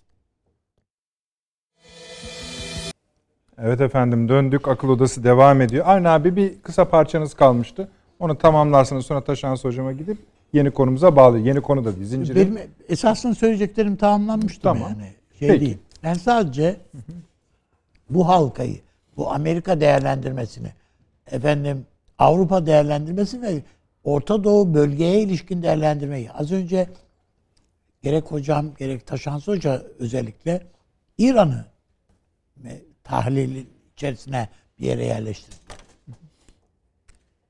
Bakıldığında yani Birinci Dünya Savaşı'nda esasında bütün tarih boyunca e, İran Avrupa için bir partner oldu. Daima Türkiye'ye karşı bir partner oldu. Ve bu, bu bugün de devam ediyor. Ama bu Fransa ile partner anlamına gelmez. Ha, İran Hmm. Fransa ile partner anlamına. Almanya'ya daha yakın. Almanya'ya ve İngiltere'ye yakındır. Yani daha doğrusu İngiltere'ye yakın derken İngiltere belirliyor. Belirleyici olmak önemlidir. Yani Türkiye'nin Orta Doğu siyaseti İngiltere'ye mi yakın? Hayır. Yani Türkiye'nin daima aleyhine olduğu İngiltere'yle yak- şeyi ama Orta Doğu'daki oyun İngiltere tarafından kuruldu. Kardeşim. Bugün de hala İngiltere var orada.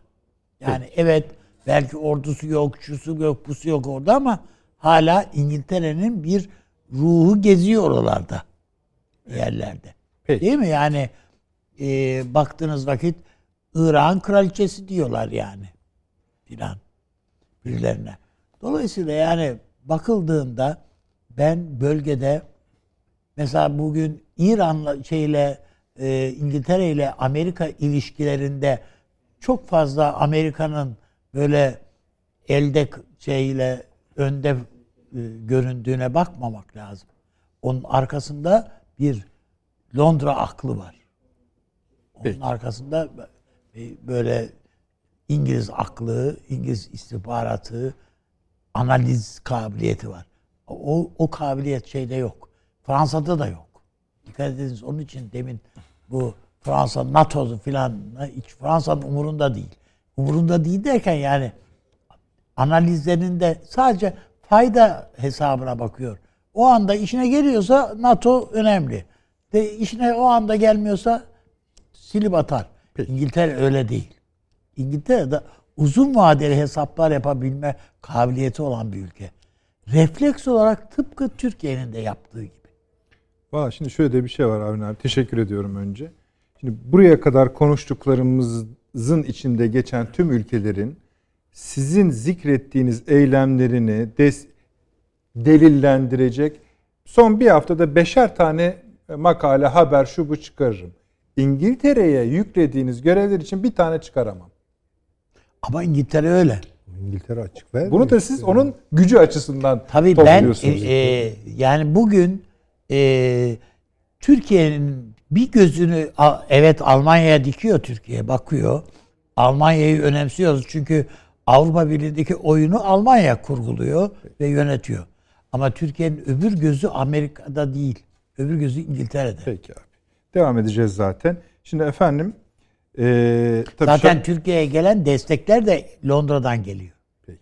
Yani tabii biraz da şaka söylüyoruz. Aslında bal gibi de delillendiririz. Çok materyal de geliyor esasında. O kadar da değil. Ama diğerlerine kıyasla sınırlı. Şimdi Avrupa Birliği'nin bu açıklanan bildirisi bayağı bir, bir yani Türkiye bölümü bile ki şu anda ona bakıyorum. Hallice. Yani bu, burada okunacak gibi değil. Ama aynı tonlar devam ediyor. Ee, AB liderleri Türkiye ve bölgedeki tüm aktörlerin Libya, Suriye, Güney Kavkaslar gibi bölgesel krizlerde çözüme yönelik olumlu katkı sunmasını bekliyorlar deniyor. Ee, düzenlenmesi teklif edilen Doğu Akdeniz Konferansı konusunda ise AB Dış İlişkiler ve Güvenlik Politikası Yüksek Temsilcisi Joseph Borrell'in çalışmalarını ilerletmesi istendi. Gelişmeleri yakından izlemeye devam edeceğiz ve ortaklarımızla koordineli, koordineli bir yaklaşım arayışı içinde olacağız. Avrupa Birliği Konseyi bu konuyu Haziran'daki toplantısında tekrar ele alacak diyerek Türkiye bölümünün son satırları yazılmış oluyor. Üst kısmı var. İşte Haziran zirvesi, hukukun üstünü ve temel haklar endişe konusu olmaya devam ediyor. Tamam. Suriyeliler meselesi, gümrük birliğinin güncellenmesi. Bakın görüyorsunuz önünüzde. Ankara'dan bir takım sözler alındığının da işareti sayı- bunlar. Peki. Yani Şimdi- bu insan hakları falan meselelerinde e, Ankara'dan da bir takım sözlerin alındığının işareti. Peki. Taşansı Hocam buyurunuz. Bir şeyler eklemek istiyordunuz ya da Ya bilmiyorum ben, şerh mi e, koyacaksınız? bir, bir- birer birer birer cümle. Yok şerh Buyurun, buyurun. de- değil bir izahat belki. e, Buyurun. Hem Süleyman Hoca'nın e, konuşmasından hem Avni Bey Üstad'ın konuşmasından fazla uzatmayacağım. Süleyman Hoca'nın söyledikleriyle hani benim söylediklerim bir fark gördünüz siz ama ya aslında bir nüans var orada. Benzer şeylerdi. Ben farktan çok benzerlik e, üstünde duruyorum Almanya'yı pozisyonlandırma anlamında e, ikimizin konuşmalarında. E, Yani orada bir Alman perspektifi ancak bu perspektifin hemen fiiliyata geçmesi mümkün mü değil mi konusunda belki hani bir ayrışma söylenebilir ama onda da çok ayrışmadığımız kanaatindeyim. Ben bir perspektifi koyuyoruz aslında burada ama Süleyman Hoca'nın söylediği bir şey benim çok dikkatimi çekti. E, Yani onun bir altını çizilmesi gerektiği kanaatindeyim. Onu söyleyecektim. Avni Bey Üstad'ım biraz önce söyledi. E, Türkiye Almanya'ya bakıyor, bir diğer gözüyle de İngiltere'ye bakıyor dedi. Ben de e, Süleyman Hoca da biraz önce söyledim. Onun altını çizmek lazım diye düşünüyorum. Bunu çok önemli buluyorum. E, Aynı şekilde Türkiye bir şekilde e, özellikle e, 2016'dan bu yana Rusya'yla da bölgesel ilişkiler, özellikle bölgesel olaylar konusunda e, daha kolay konuşabilen bir e, konuma sahip oldu. E, Bunu da çok önemli buluyorum ben. Yani mesela işte bu Astana üçlüsünde Türkiye ve Rusya'nın aktif pozisyonu, Suriye'de mesela çok karşıt pozisyonlarda olmaya rağmen konuşabilmek. Mesela işte bugün Sayın Savunma Bakanı ile Rusya Federasyonu Savunma Bakanı'nın görüşebilmesi vesaire. Çok çünkü bunu açıkça ortaya koymak lazım. Stratejik anlamda Türkiye ve Rusya'nın çok kolay uzlaşamayacağı çok fazla konu başlığı var. Ama buna rağmen eskiden konuşulamazken şu an konuşulabilir oldu. E bunu da bir e, bir derece e, Rusya'ya da bir gözün baktığı şeklinde değerlendiriyorum. Buradan da Avni Bey Üstad'ın e, New York'a dair söyledikleri, Amerika'ya dair söylediklerine bağlamak isterim. Amerika gerçekten çok fazla e, cazibesini yitirdi Türkiye'de e, son 4-5 yıl içerisinde.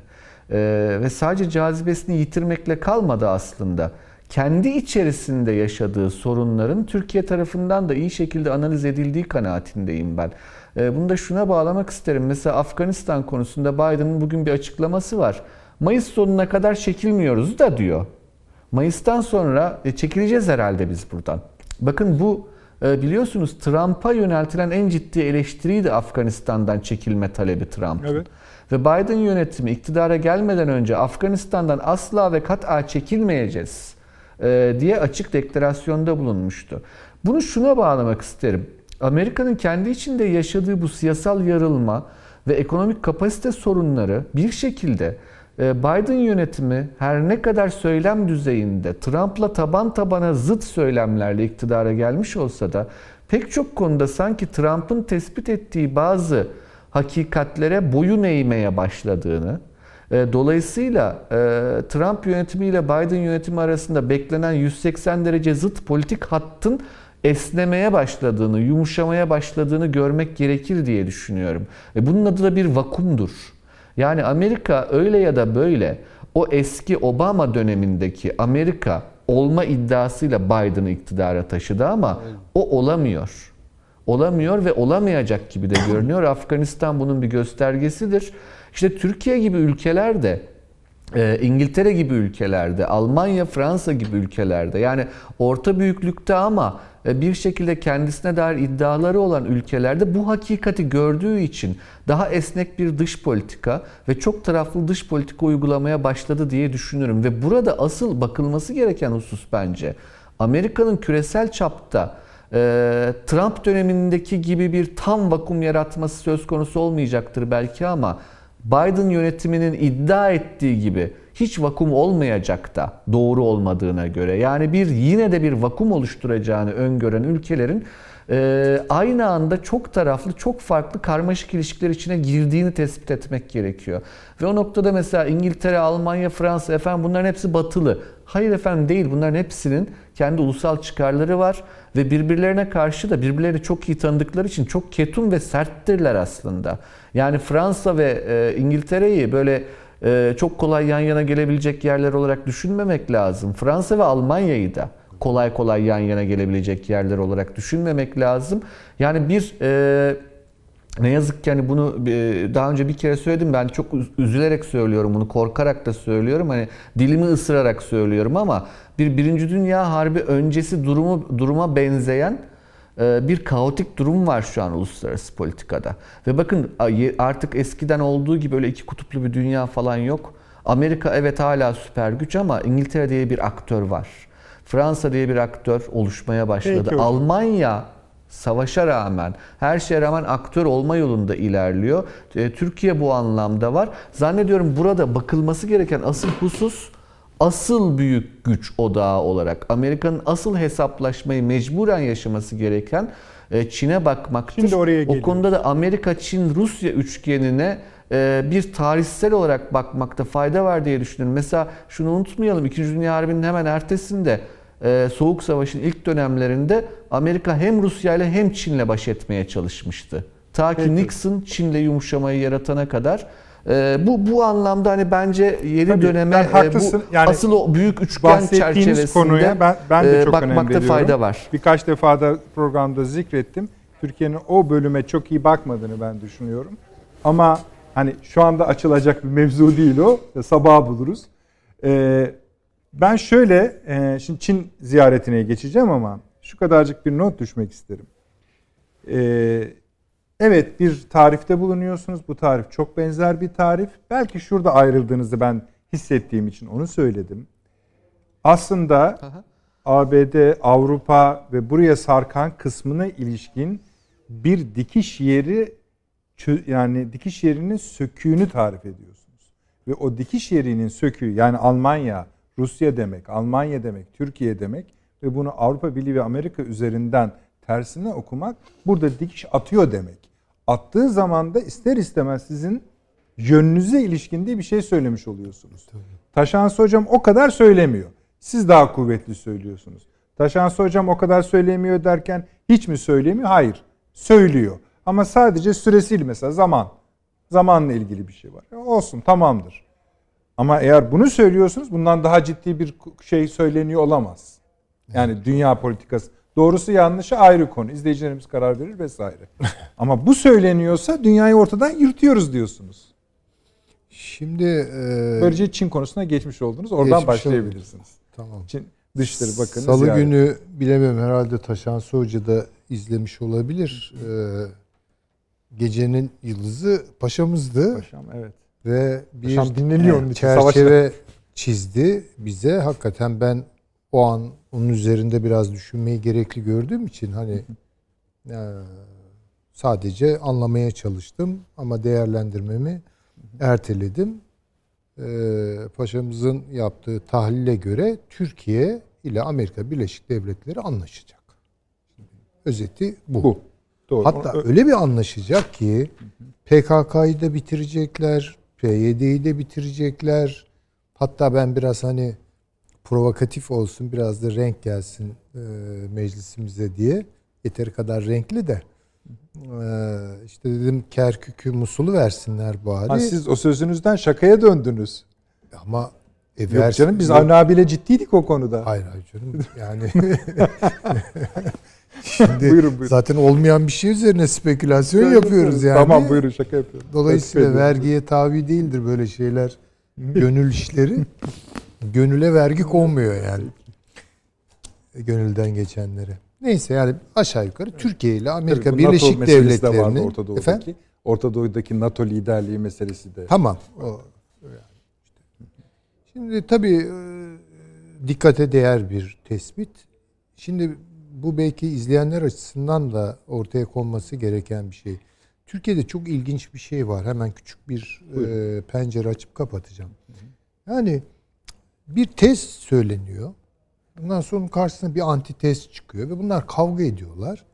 Yani öyle bir kavga ediyorlar ki taraflardan e, biri mutlaka ötekini yenecek ve söylediğini kabul ettirecek. Öteki de teslim olacak, biat edecek. Olmuyor tabii.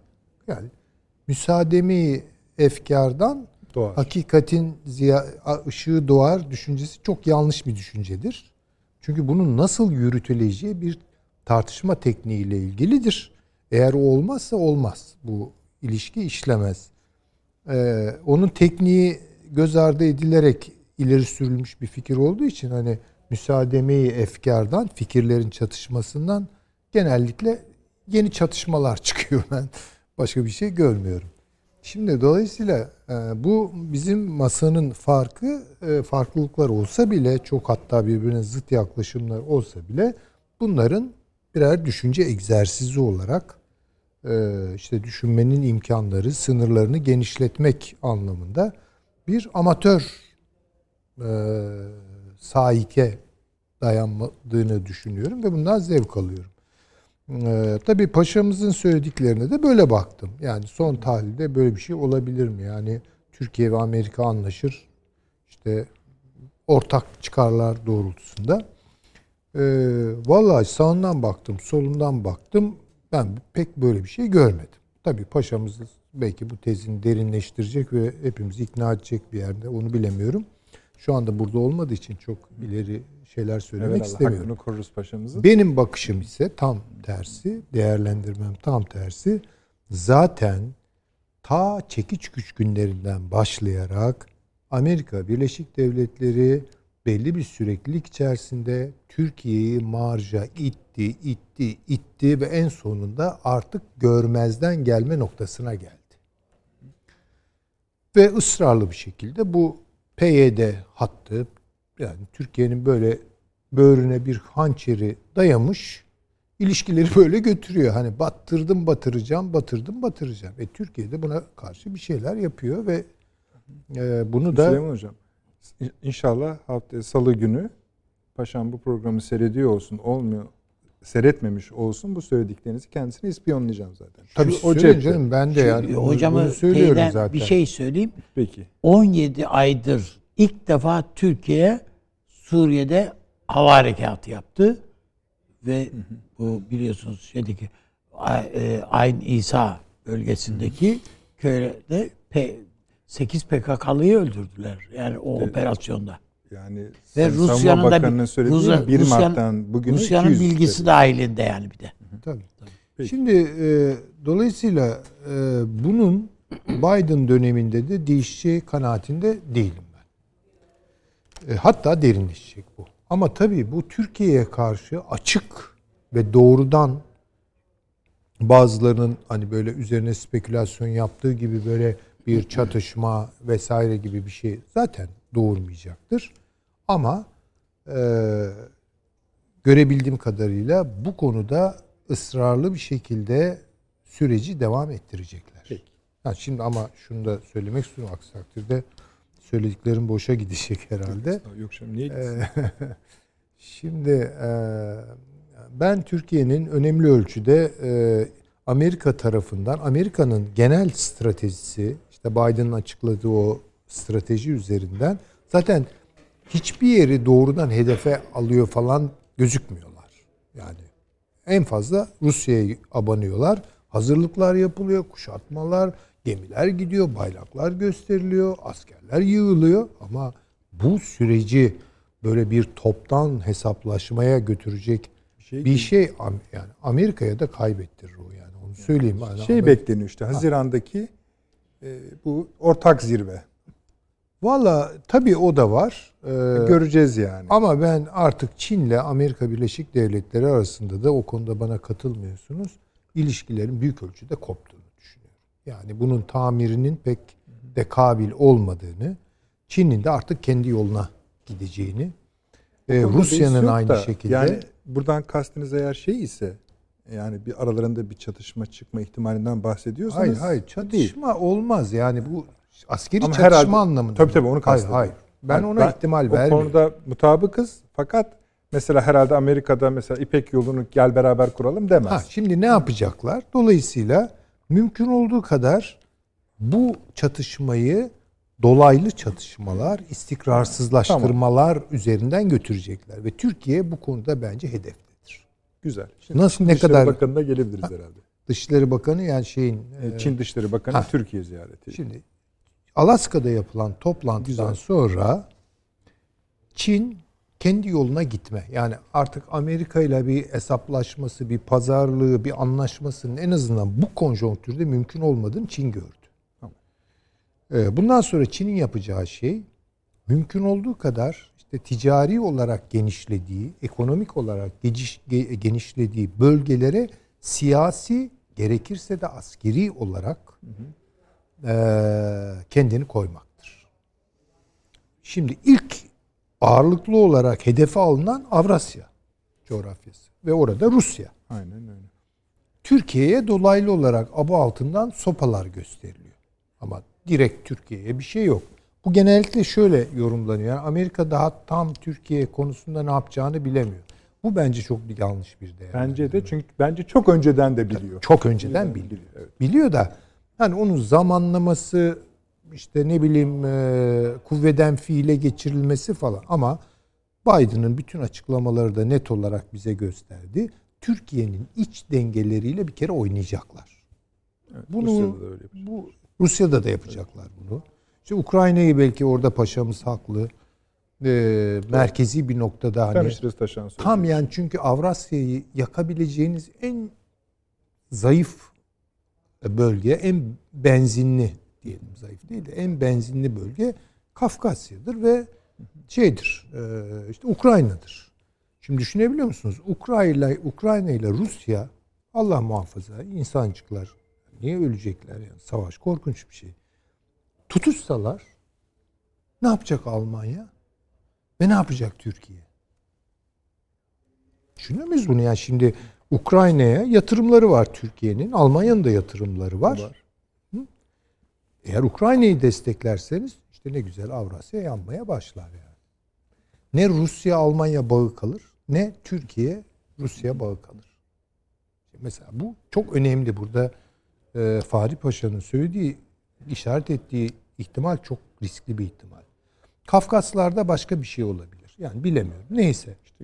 Ha, Mesela ama- Amerikalılar diyor ki Karadeniz'i biz boşlamayacağız, bırakmayacağız diyorlar. Bırakmayacağız demek ne yapacaklar yani mesela gemilerini dede ağacı var bilmem e, işte Girit'teki Gürcistan'a kadar kastediyorlar. Ta- Tamam ne yap- Gürcistan'ı karıştıracaklar yani. Tabii hep yaptıkları şeyler bunlar. Veya işte Ukrayna'yı hani karıştıracaklar. şey, Çok ke- tehlikeli. Kesmeyeyim sözünüzü ama buradaki vahim tablo biliyor musunuz? Ben ısrarla Amerika'dan bunların bütünlüklü bir planı olmadığını düşünüyorum.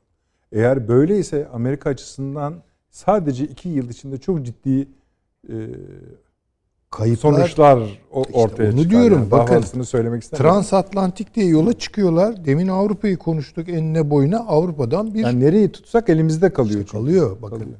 Biden dönemi lime lime dökülecek. Çünkü Kamala Hanım'dan biz ümitliyiz. Efendim Kamala Hanım da tamam yani e, belki e, Bakın bir- biraz biraz, oyalar bizi. Bir dostum attı. Bu dedim ya e, yukarıda konuşurken bugün bir duraksama yaşadı ABD Başkanı. Tam Allah şifa versin ayrı konudur. Sonra basın toplantısına çıkardılar. Basın toplantısı yaparken ben 120 yıl önce senatoya geldiğimde demiş. İşte yani Evet, gidiyor demek. evet, Yani olabilir. Gidecek yani üste yerine Kamala ediyor yani. gelecek. Neyse. Şimdi Amerika'nın genel e, diyelim ki e, planını okumadan buralarda ne yapmak istediğini de tam anlayamıyoruz. Yani bu genel plan zaten kaybettiği Amerika Birleşik Devletleri kaybetti. Bunu yazalım bir tarafa. Bakın Amerika'da Yaza olup yaza- bitenleri hayır bizim açımızdan Ben değil de dinleyenler açısından. Çünkü Amerika gemilerini bilmem nereye gönder. Ya bu hangi Amerika'dır bu? Ya bir bakalım. Amerika içeriden fotoğraf vermiyor. Dikkat edin.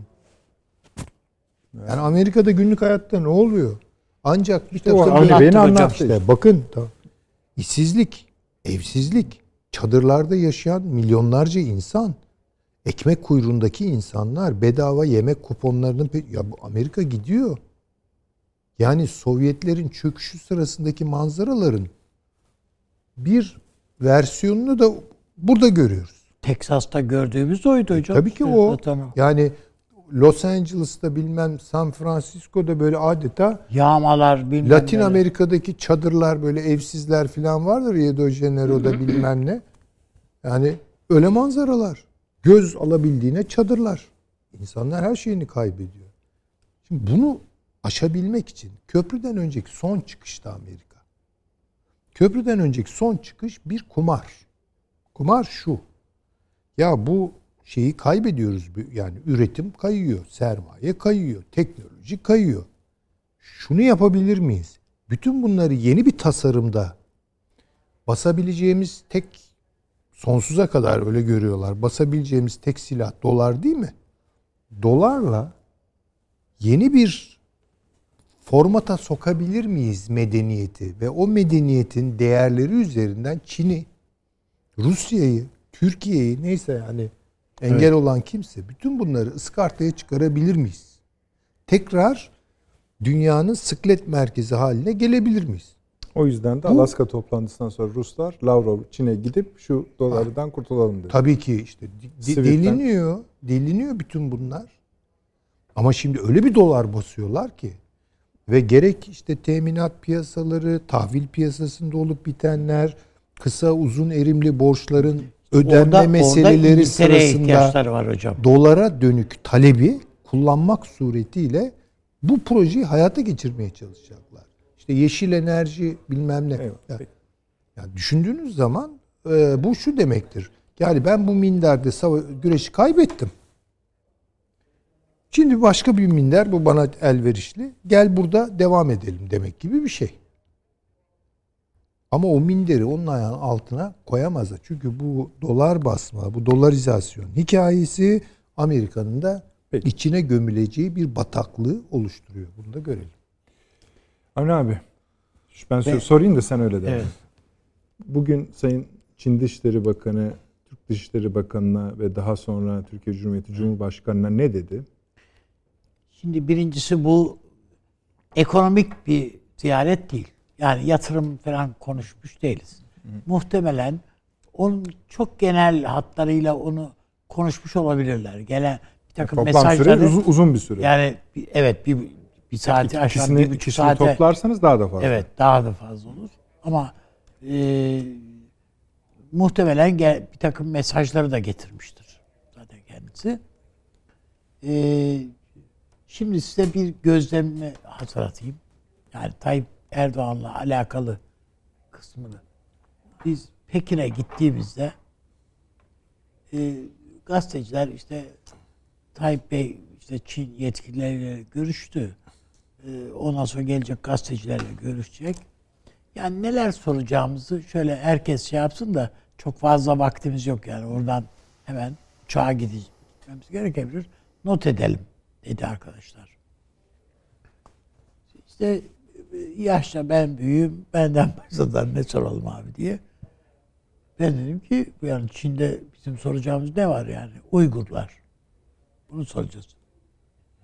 Ya şimdi bu yani ne diyecek onu yani Çin'e resmen ziyaret ediyor Cumhurbaşkanı filan filan filan. Yani bunu biraz sonra şey yapsak filan gibi böyle yumuşatsak o filan. Anladım. Ben dedim ki soruyu kaldı silelim. Bunu size de anlattım geldiğimde değil mi? O zaman. Hatırlıyorum. O zaman. Yani. Tekin başka sorular falan kondu. Ben de soruyu geri çektim yani. Peki madem umumi arzu böyle falan diye. Tayyip, Tayyip Bey geldi. Gazeteciler bir salonda oradalar. Karşısına işte karşısına bir masaya geçti. Oturdu. Daha biz soruları sormadan. Çocuklar biliyorsunuz bu Uygur meselesi önemli dedi. ben burada gelip de bu konuyu konuşmasam olmaz. Yani Bugün de söylendi Dışişleri Bakanı'nın yüzüne. Tabii kardeşim yani hem Dışişleri Bakanı yüzüne söylemiştir. O ayrı. Bir de Çin buna hazırlıklı gelmiştir. Tabii canım. Eğer Uygur meselesinde Batı'nın kendisine yüklenişini göğüslemek istiyorsa Çin bunu göğüsleyebileceği tek ülke, birlikte göğüsleyebileceği tek ülke Türkiye. Muhtemelen de Türkiye'den bir heyetin yani gözlemci heyetin hem de objektif bir takım şeyler yapabilmek adına bir gözlemci heyetin e, o kamplara işte o Çin'in eğitim kampı dedikleri şeylere e, bütün o e, te- birimlere hepsine gitmesi gibi bir şeyi kabul etmiş olabilir Çin. İlginç bu. Yani Bu Amerikalı bir konu çünkü. Amerikalı bir heyetin gelip bunları denetlemesindense bir Türk heyetin bu tabloyu e, raporlamasını Çin tercih edebilir. İkincisi zaten Çin geleceğin dünyasında.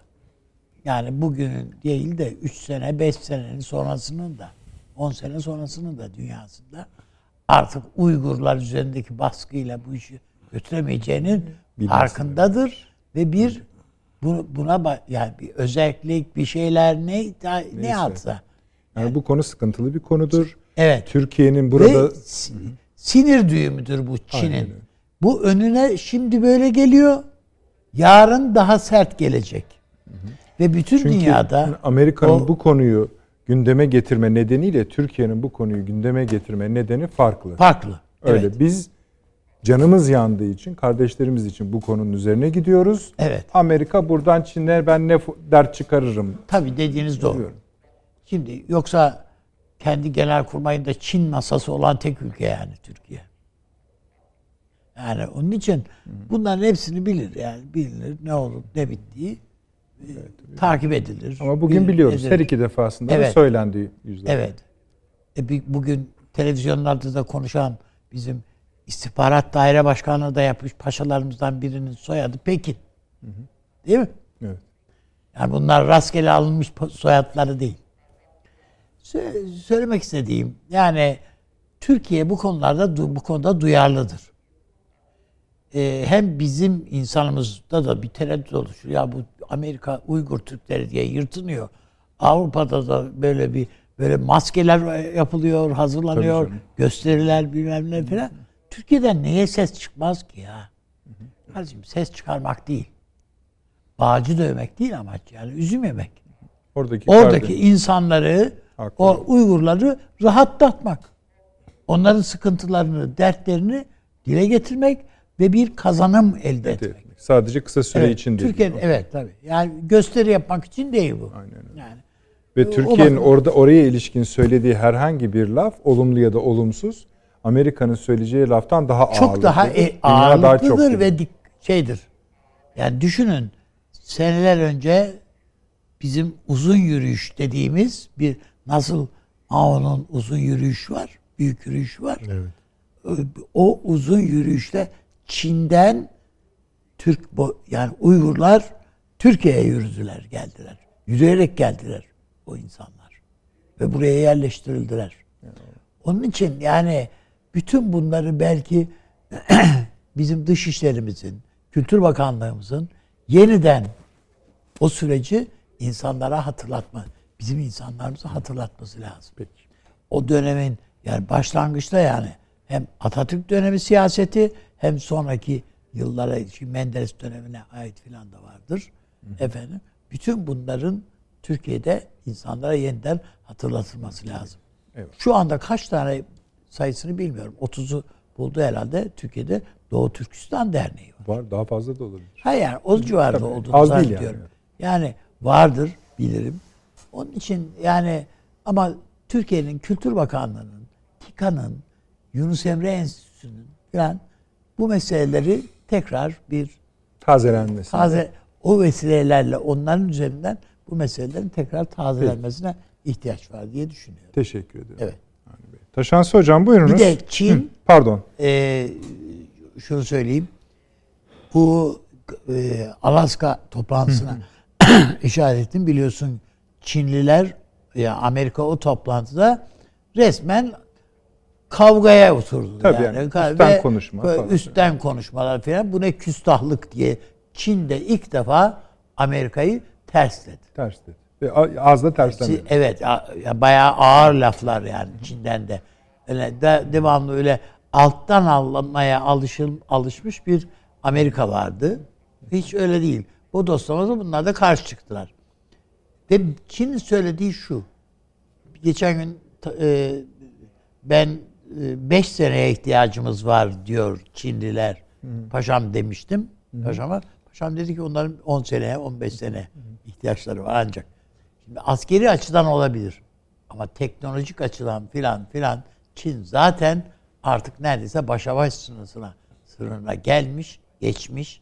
O bakımdan 5 sene sonra geleceği nokta biz kendi hızımızla düşünebiliriz. 10-15 sene deriz ama 5 sene sonra Çin Peki. askeri açıdan da boy ölçebilir bir hale gelecektir. Yalnız paşam hakkında çok konuştunuz. Ben yani burada onu yaptım. Evet dedikodusunu yapıyoruz. Dedikodusunu yapıyoruz. Paşam merak etmeyin. Ee, Askeri vesayete karşı. Evet.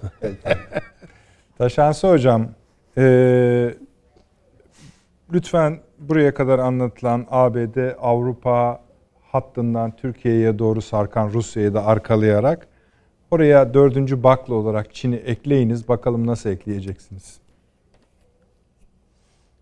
Ee, Valla hepsini birleştirmek de mümkün ama Yok oraya kadar getirdik alacaktır. ama Hani vakit daha Taşansı az hocam kaldı. siz Çin'i anlatın. Tamam. Evet uzun vakit yok vakit yok. Şimdi dedikodusunu yaptık Fahri Paşa'mın şey e, biliyorsunuz Arapçası kıylükaldir. Dedim dedi demek dedikodu. Farsçası goften gofti o da dedim dedi demek. Ee, yani de- kim ne dedi aslında kötü bir şey değildir. Ee, yani dolayısıyla şey kulakları çınlasın deyip hayırla anmış oluyoruz programda. Görüş, Ee, salı günü Paşa'yı. görüşeceğiz bunları. Ee, önemli Buyurun. açıklamalarda bulunmuş çünkü. Tabii tabii. Şimdi Çin konusunda efendim şöyle bir şey e, hakikat e, bu Biden yönetiminin e, işte seçimlerden önceki propaganda çalışmaları döneminde e, anlattıkları ile e, uyuş uyumlu değildi. Hani bunu hep söyledik zaten. Hani Çin'le anlaşabiliriz vesaire hani e, işte Trump'ın Çin'e karşı tavırları çok sert buna gerek yok diyordu e, Demokrat Parti ekibi. E, ama yani çok açık ortada olan bir şey var. İş ekonomidir e, ve yükselen askeri güçtür. E, Trump yönetimi bunu çok açık dille ortaya koyuyordu. Çok açık seçik. E, ama Biden yönetimi de o tarafa doğru gitmeye başladı diye düşünüyorum. Ancak bir şaşkınlık olduğu belli. Yani bu Alaska görüşmelerinde benim en çok dikkatimi çeken husus o oldu. Ee, yani ben Anthony Blinken'ı çok başarılı e, bulurum her zaman. Daha önce de hatta e, seçimden önce, o atanmadan önce de bunu söylemiştim. Ciddi başarılı bir diplomat, çok parlak ama yani o görüşmelerde mesela e, gerçekten Amerika'nın e, kendisini nasıl algıladığı ve dünyayı nasıl algıladığına dair ciddi sorunlar olduğu açığa çıktı. Yani bu Çin'in artık 5 yıl önceki Çin olmadığını kabullenmekte çok zorlanıyor Amerikan tarafı. Ve Çin'in Çin'in yükselişini bir Tıpkı şekilde Türkiye'nin görmezden gelme eğilimiyle devam edemeyecekleri. Fark gibi. Evet, evet. Evet, evet kesinlikle. Yani bu bu çok ciddi bir sorun aslında. Yani hakikatle yüzleşme sorunu gibi görüyorum ben bunu. Ee, ama e, hakikat çok can yakıcıdır. Yani eninde sonunda e, bundan kaçamazsınız. E, o yüzden biraz önce söyledim. Yani Biden yönetiminin bir şekilde bazı alanlarda Trump yönetiminin politikalarına ziyadesiyle yaklaşacağı kanaatindeyim ben. Hani bu bugün mü olur, birkaç yıl içinde mi evrilir? E, onu bilemem ama e, eninde sonunda geleceği yer orasıdır diye düşünüyorum. Şimdi Çin bu anlamda e, yükselen ekonomik güç, yükselen bir askeri güç ancak yükselen bir siyasi güç değil dünya politikasında. Yani ekonomik kapasitesi ve askeri kapasitesiyle orantılı bir siyasi etkisi yok dünya siyasetinde. Daha da az olan bir alan söyleyelim. Bu bunlarla çok çok orantısız bir şekilde kültürel etki. Yani ne olursa olsun Çin'e baktığımızda hani e, dünyada şöyle bir ben Çin'de yaşamak istiyorum diyen genç sayısı çok azdır herhalde değil mi? Yani insanlar hala Amerika'da yaşamak istiyor. Oranın bir cazibesi var. Avrupa'da yaşamak istiyor bir cazibesi var. Çin'in böyle bir kültürel cazibe sıkıntısı var. Ama hani o kısma girmeyeyim şimdi zaman az kaldığı için. Ama bir de siyasal sıkıntı var. Yani Çin'in yükselen ekonomik e, gücü ne orantılı bir siyasi etkisi yoktu. Son 1-2 yıl içerisinde Çin bunu sağlamaya çalışmaya başladı. Yani farklı bir aşamaya geçti aslında dünya politikasında. Çünkü Çin'in hani bizim bildiğimiz e, genel politik hattı dış politikada kendisini anlatmak yerine içeriye kendisini anlatmakta hep. Çünkü Çin Komünist Partisi'nin bir iktidarda kalma derdi de vardır Çin'de ve kendi kamuoyunu yönlendirme derdi vardı. Ee, bunu aşıp sanki dünya sorunlarında daha e, müdahil bir Çin göreceğiz çok yakın zamanda. Bunun ilk adımı bu Orta Doğu ziyareti evet, öyle Dışişleri gözüküyor. Bakanı'nın, Çin Dışişleri Bakanı'nın. Çünkü e, hani kulağa gelen şeyler böyle ara satır aralarına sıkışmış bir şekilde mesela beni çok şaşırttı. E, çok önemli bir mevzu bence. Filistin-İsrail anlaşmazlığı konusunda iki tarafı da Pekin'e davet edeceklerine dair bir söylem var Çin Dışişleri Bakanı'ndan. Bakın e, Orta Doğu'nun en can yakıcı ve en çözülmesi zor sorunudur sonuçta Filistin-İsrail sorunu. Hani bu Ama mesela bu sefer İsrail'e uğramadı. Evet bu sefer İsrail'e uğramaması da ilginç ama e, yani İsrail ile ilişkilerinin özellikle Netanyahu üzerinden çok iyi olduğunu da biliyoruz Çin'in. E, bir etkisi olduğunu da biliyoruz. E, Suudi Arabistan zaten Amerika-Çin arasında ve Rusya arasında üçünün arasında bir dans etmişti e, 2020 yılı boyunca. E, işte diğer ülkeler Bahreyn, Umman, e, Birleşik Arap Emirlikleri konusunda da belli bir siyasi etki arayışını görüyoruz.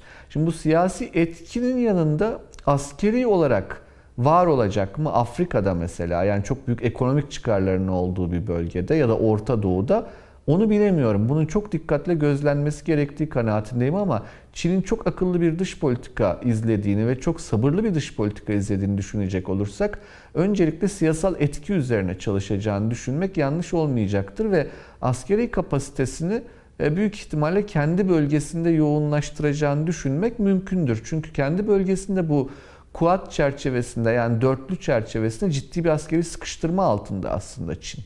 Yani Hindistan, Japonya, Avustralya ve Amerika'nın bu bölgedeki varlığı ki Fransa-Hindistan askeri anlaşmaları e, buna eklendi. Fransa o bölgeye geri geliyor. İngiltere Amerika ile beraber e, ortak davranma kararını net bir şekilde açıkladı bu bölgede.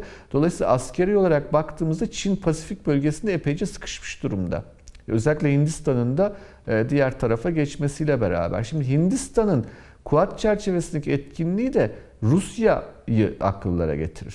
Yani dedik ya Av- Avrupa'ya Rusya'ya bağlayın dediniz.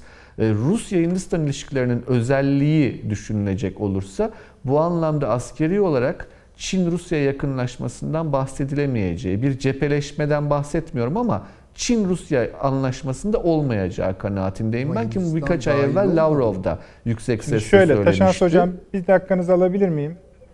O konuda sizin dediğiniz gibi Tabii ki, tabii ki, buyurun. Bu Hindistan söyleyin. dahil olmadı bu şeye yalnız. şimdi dahil orada da Süleyman Hocam. Ama yani son şeyleri itibariyle geri durduğunu Şöyle demiş Amerikalılar, yani o Hintlerin yazdığına göre bu S-400 meselesini kapatmazsanız sizi Kuat'tan atarız gibi bir ifade kullanmışlar dün tamam. e, Hintleri. E, Hintler de şu anda ta- bu ana kadar anlaşmadan vazgeçmediler ve iş son aşamaya gelmiş durumda. Ya S-400'leri alacaklar ki bu yakın ihtimal görünüyor ama ne olacağı belli olmaz. Öteki taraftan da biliyorsunuz Pakistan'la aralarının düzelmesini falan da düşünelim Amerika ilişkileri açısından. Şu anda bir tık daha Amerika'ya yakın gözüküyor gibi. Aslında ben e, hem Taşans Hoca'ya hem de e, Süleyman Hoca'ya Çin'le alakalı değil yani ama bir sorun var. Herald'da bu İsrail gazetesinde artık zamanı geldi. Türklerle Bu, yani İsrail'in en önemli gazetesi ve başyazı. İran'ı halletmek istiyorsanız Evet. Türklerle Yani biz bir şekilde Türkiye ile Doğru zamanı geldi ve barışmalıyız peki. diyor. Her iki hocanın da Tamam. konuda görüşünü Süremiz merak yettiği ediyorum. kadar Evet. çok az kaldı. Taşans Taşans Hoca'yı Hocam. böldük kusura Yo bakmayın. yo. Çok kısa bir şey ekleyeceğim. Bu Suudi Arabistan ziyaretinde Çin'in bu Riyad ziyaretine ayrı bir önem verdiği anlaşıldı. Orada yaptıkları açıklamalar Suudi Arabistan Amerika ilişkilerinin tam göbeğine parmaklarını sokan o yarayı kaşayan kaşıyan sen rahat ol kardeşim. Amerika olmasa da biz seninle birlikte yürürüz bu yolları ya rahat rahat oturacak cümleler kurdu Çin dış buraya gelen Çin Dışişleri Bakanı. Bunun arkasındaki enerji ortaklıklarını da hatta Aramco ismini de Süleyman Hocam ki hisseleri düşmüştü biliyorsunuz. Kuvvetlice zikrederek siz tamamlayın devam edin. Ya bu şöyle hani bir centilmenlik vardır ya e, şeyde Orta Çağ Avrupa'sında hatta 19. yüzyılda bile vardır. Subaya ateş edilmez biliyorsunuz. Yani er eri vurur falan. Yani öyle bir centilmenlik vardır Avrupa savaşlarında. Şimdi e, uluslararası politikada da e, adamın can evine gitmezsiniz yani rakibinizin. Bu can evine gitmek. Yani Suudi Arabistan'a gidip senin Amerika ile sorunların var, sen Amerika için önemlisin ama ben de buradayım demek Amerika'ya verilen çok cüretkar bir e, mesajdır aslında. Aynı şeyi Bahreyn için düşünelim lütfen. Aynı şey Umman için düşünelim. Aynı şeyi Birleşik Arap Emirlikleri için düşünelim ve Filistin-İsrail sorunu gibi çetrefilli bir sorunu çözme konusunda talip olduğunu söylemek ben dünya siyasetinde artık varım demek. Yani ben lafı çok uzattım ama işin özeti bu. Amerika'ya diyor ki ben de yeni bir kutubum. Sen bir kutupsun, eskiyorsun. Ben yeni yükselen kutubum ve senin can evin en güvenli bölgen olarak kabul ettiğin yerde yani Orta Doğu'da ben artık siyasi varlık göstereceğim. Şimdi askeri varlık kısmı konusunda benim umudum Hindistan'ın S-400'leri alması. Yani bu bunu Benim o de. kadar çok arzuluyorum ki şu şu İçi- açıdan. içeriye de hesap Ee, çünkü veremeyecek. Türkler S-400'leri aldınız diyecekler. alması demek Bravo. Bravo. Yani bu, bu Çok şu anlamda çünkü çok çok bunu. önemli. Bayağı yazıyorlar. Ee, çünkü Kuat'tan Hindistan'ı atamaz. Yani e, Kuat'tan Hindistan'ı atmak demek bütün Pasifik planlarının yerle bir olması demek. Yani Pentagon buna asla izin vermez. Yani Hindistan'sız bir Pasifik planı yapmak emin olun bunu kağıt üstünde yapmak bile 3-4 yılını alır askeri e, elitlerin. E, dolayısıyla orada Hindistan'ın göstereceği tavır önemli. Ancak başka bir şey daha gösterecektir Hindistan'ın göstereceği tavır. Ee, Rusya'nın Çin'le olacak askeri yakınlaşma ihtimalinin aslında ortadan kalktığını birkaç ay evvel Lavrov söyledi. Bizleri çok iyi ekonomik ilişkilerimiz var. Çok iyi siyasi ilişkilerimiz var ama askeri bir ortaklık asla düşünmüyoruz Çin'le diye. Takribi 2-3 ay önce bunu zaten söylemişlerdi. Bunu da tekrar etmekten hiç kaçınmıyor Rusya tarafı. Evet. Çünkü Çin'in yayılma alanlarından bir tanesi de Orta Asya. Ve orada bakın çok önemli bir hususa dikkat etmemiz gerekiyor. Türkistan, Orta Asya coğrafyasında bir Afganistan, onun etrafındaki coğrafyaya bakın lütfen. Kalpkahtır o bölge. Bugün bizim e, Genelkurmay Başkanımız Özbekistan'da ve Özbekistan'la Türkiye'nin yükselen askeri ilişkileri ve siyasi ilişkilerinin ne kadar önemli olduğunu bu çerçevede anlamak lazım. O bölgede biz varız, Türkiye var, Çin var. Üç tane ülke var. Nasıl Doğu Avrupa için Almanya var, Rusya var, Türkiye var dedik. Türkistan içinde Türkiye var, Rusya var, Çin var. Süleyman Çin Pasifik'in. Almanyası oluyor Bu dolayısıyla. Fergana meselesini konuşmamız lazım. Peki. Bu öyle yani sadece Özbekistan meselesi değil. Fergana Bayağı ülkeler sayıyordu Özbekistan, arkasından Taşan. Kırgızistan, Kazakistan, Tacikistan hepsini içine alan Peki. Afganistan hepsini içine alan bir coğrafya. Ve iç içe geçmiş. Ve Rusya hepsini birbirine düşürecek bütün oltaları atmış oraya. Tarihsel olarak yani. Atmış. Bunu konuşmadan.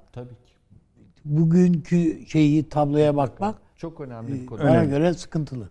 Şöyle Sayın yönetmenim de diyor ki program çoktan bitti ama haberiniz yok diyor. Evet, yani süreyi peki. geçtik bayağı. Tamam. Şöyle bu Rusya-Çin meselesinin ayrıca yani bütün işin son noktası olduğunu ben söylediğimi hatırlıyorum 4-5 program önce. Rusya-Çin ilişkilerinin nasıl olacağı aslında Rusya Hindistan. Bir de Şöyle ki, ha, tamam Hindistan ama belli bir olaya bağlı. Nihayetinde Taşan Hoca'nın onu neden söylediğini ben biliyorum. Tarihlerine bakmak gerekiyor. Kısa keseyim. Stratejik ne zaman işbirliği yapsa bu iki ülke birbirlerine girmişler. Çok ilginç bir vaka. Yani ne zaman hadi biz bir başkasına karşı dedikleri anda başlarına iş açılmış ama ayrı konu. Ama bugün haritayı biraz tamamladık. Birkaç eksik kısmı olduğunu farkındayım. Bu Çin dışları ziyaretinin biraz daha şumurlandırılması gerekiyor, boyutlandırılması gerekiyor. Ama süremiz bu kadardı. Muhakkak tamamlarız ama. Avni abi çok teşekkür ediyorum. Ben de teşekkür Süleyman hocam sağ olunuz, var olunuz. Taşans hocam eksik olmayınız. Eksik kaldıysa muhakkak telafi ederiz. Ne olur kusura bakmayın. Size de kalbim, Esta- bütün kalbimle teşekkür ediyorum. Efendim en çok size teşekkür ediyoruz. Çok geldi, çok geldi sorularınız, katkılarınız. Hepsini okuyacağız. Ee, yarın YouTube'da izleyebilirsiniz kaçırdığınız bölümleri. İyi geceler diliyoruz.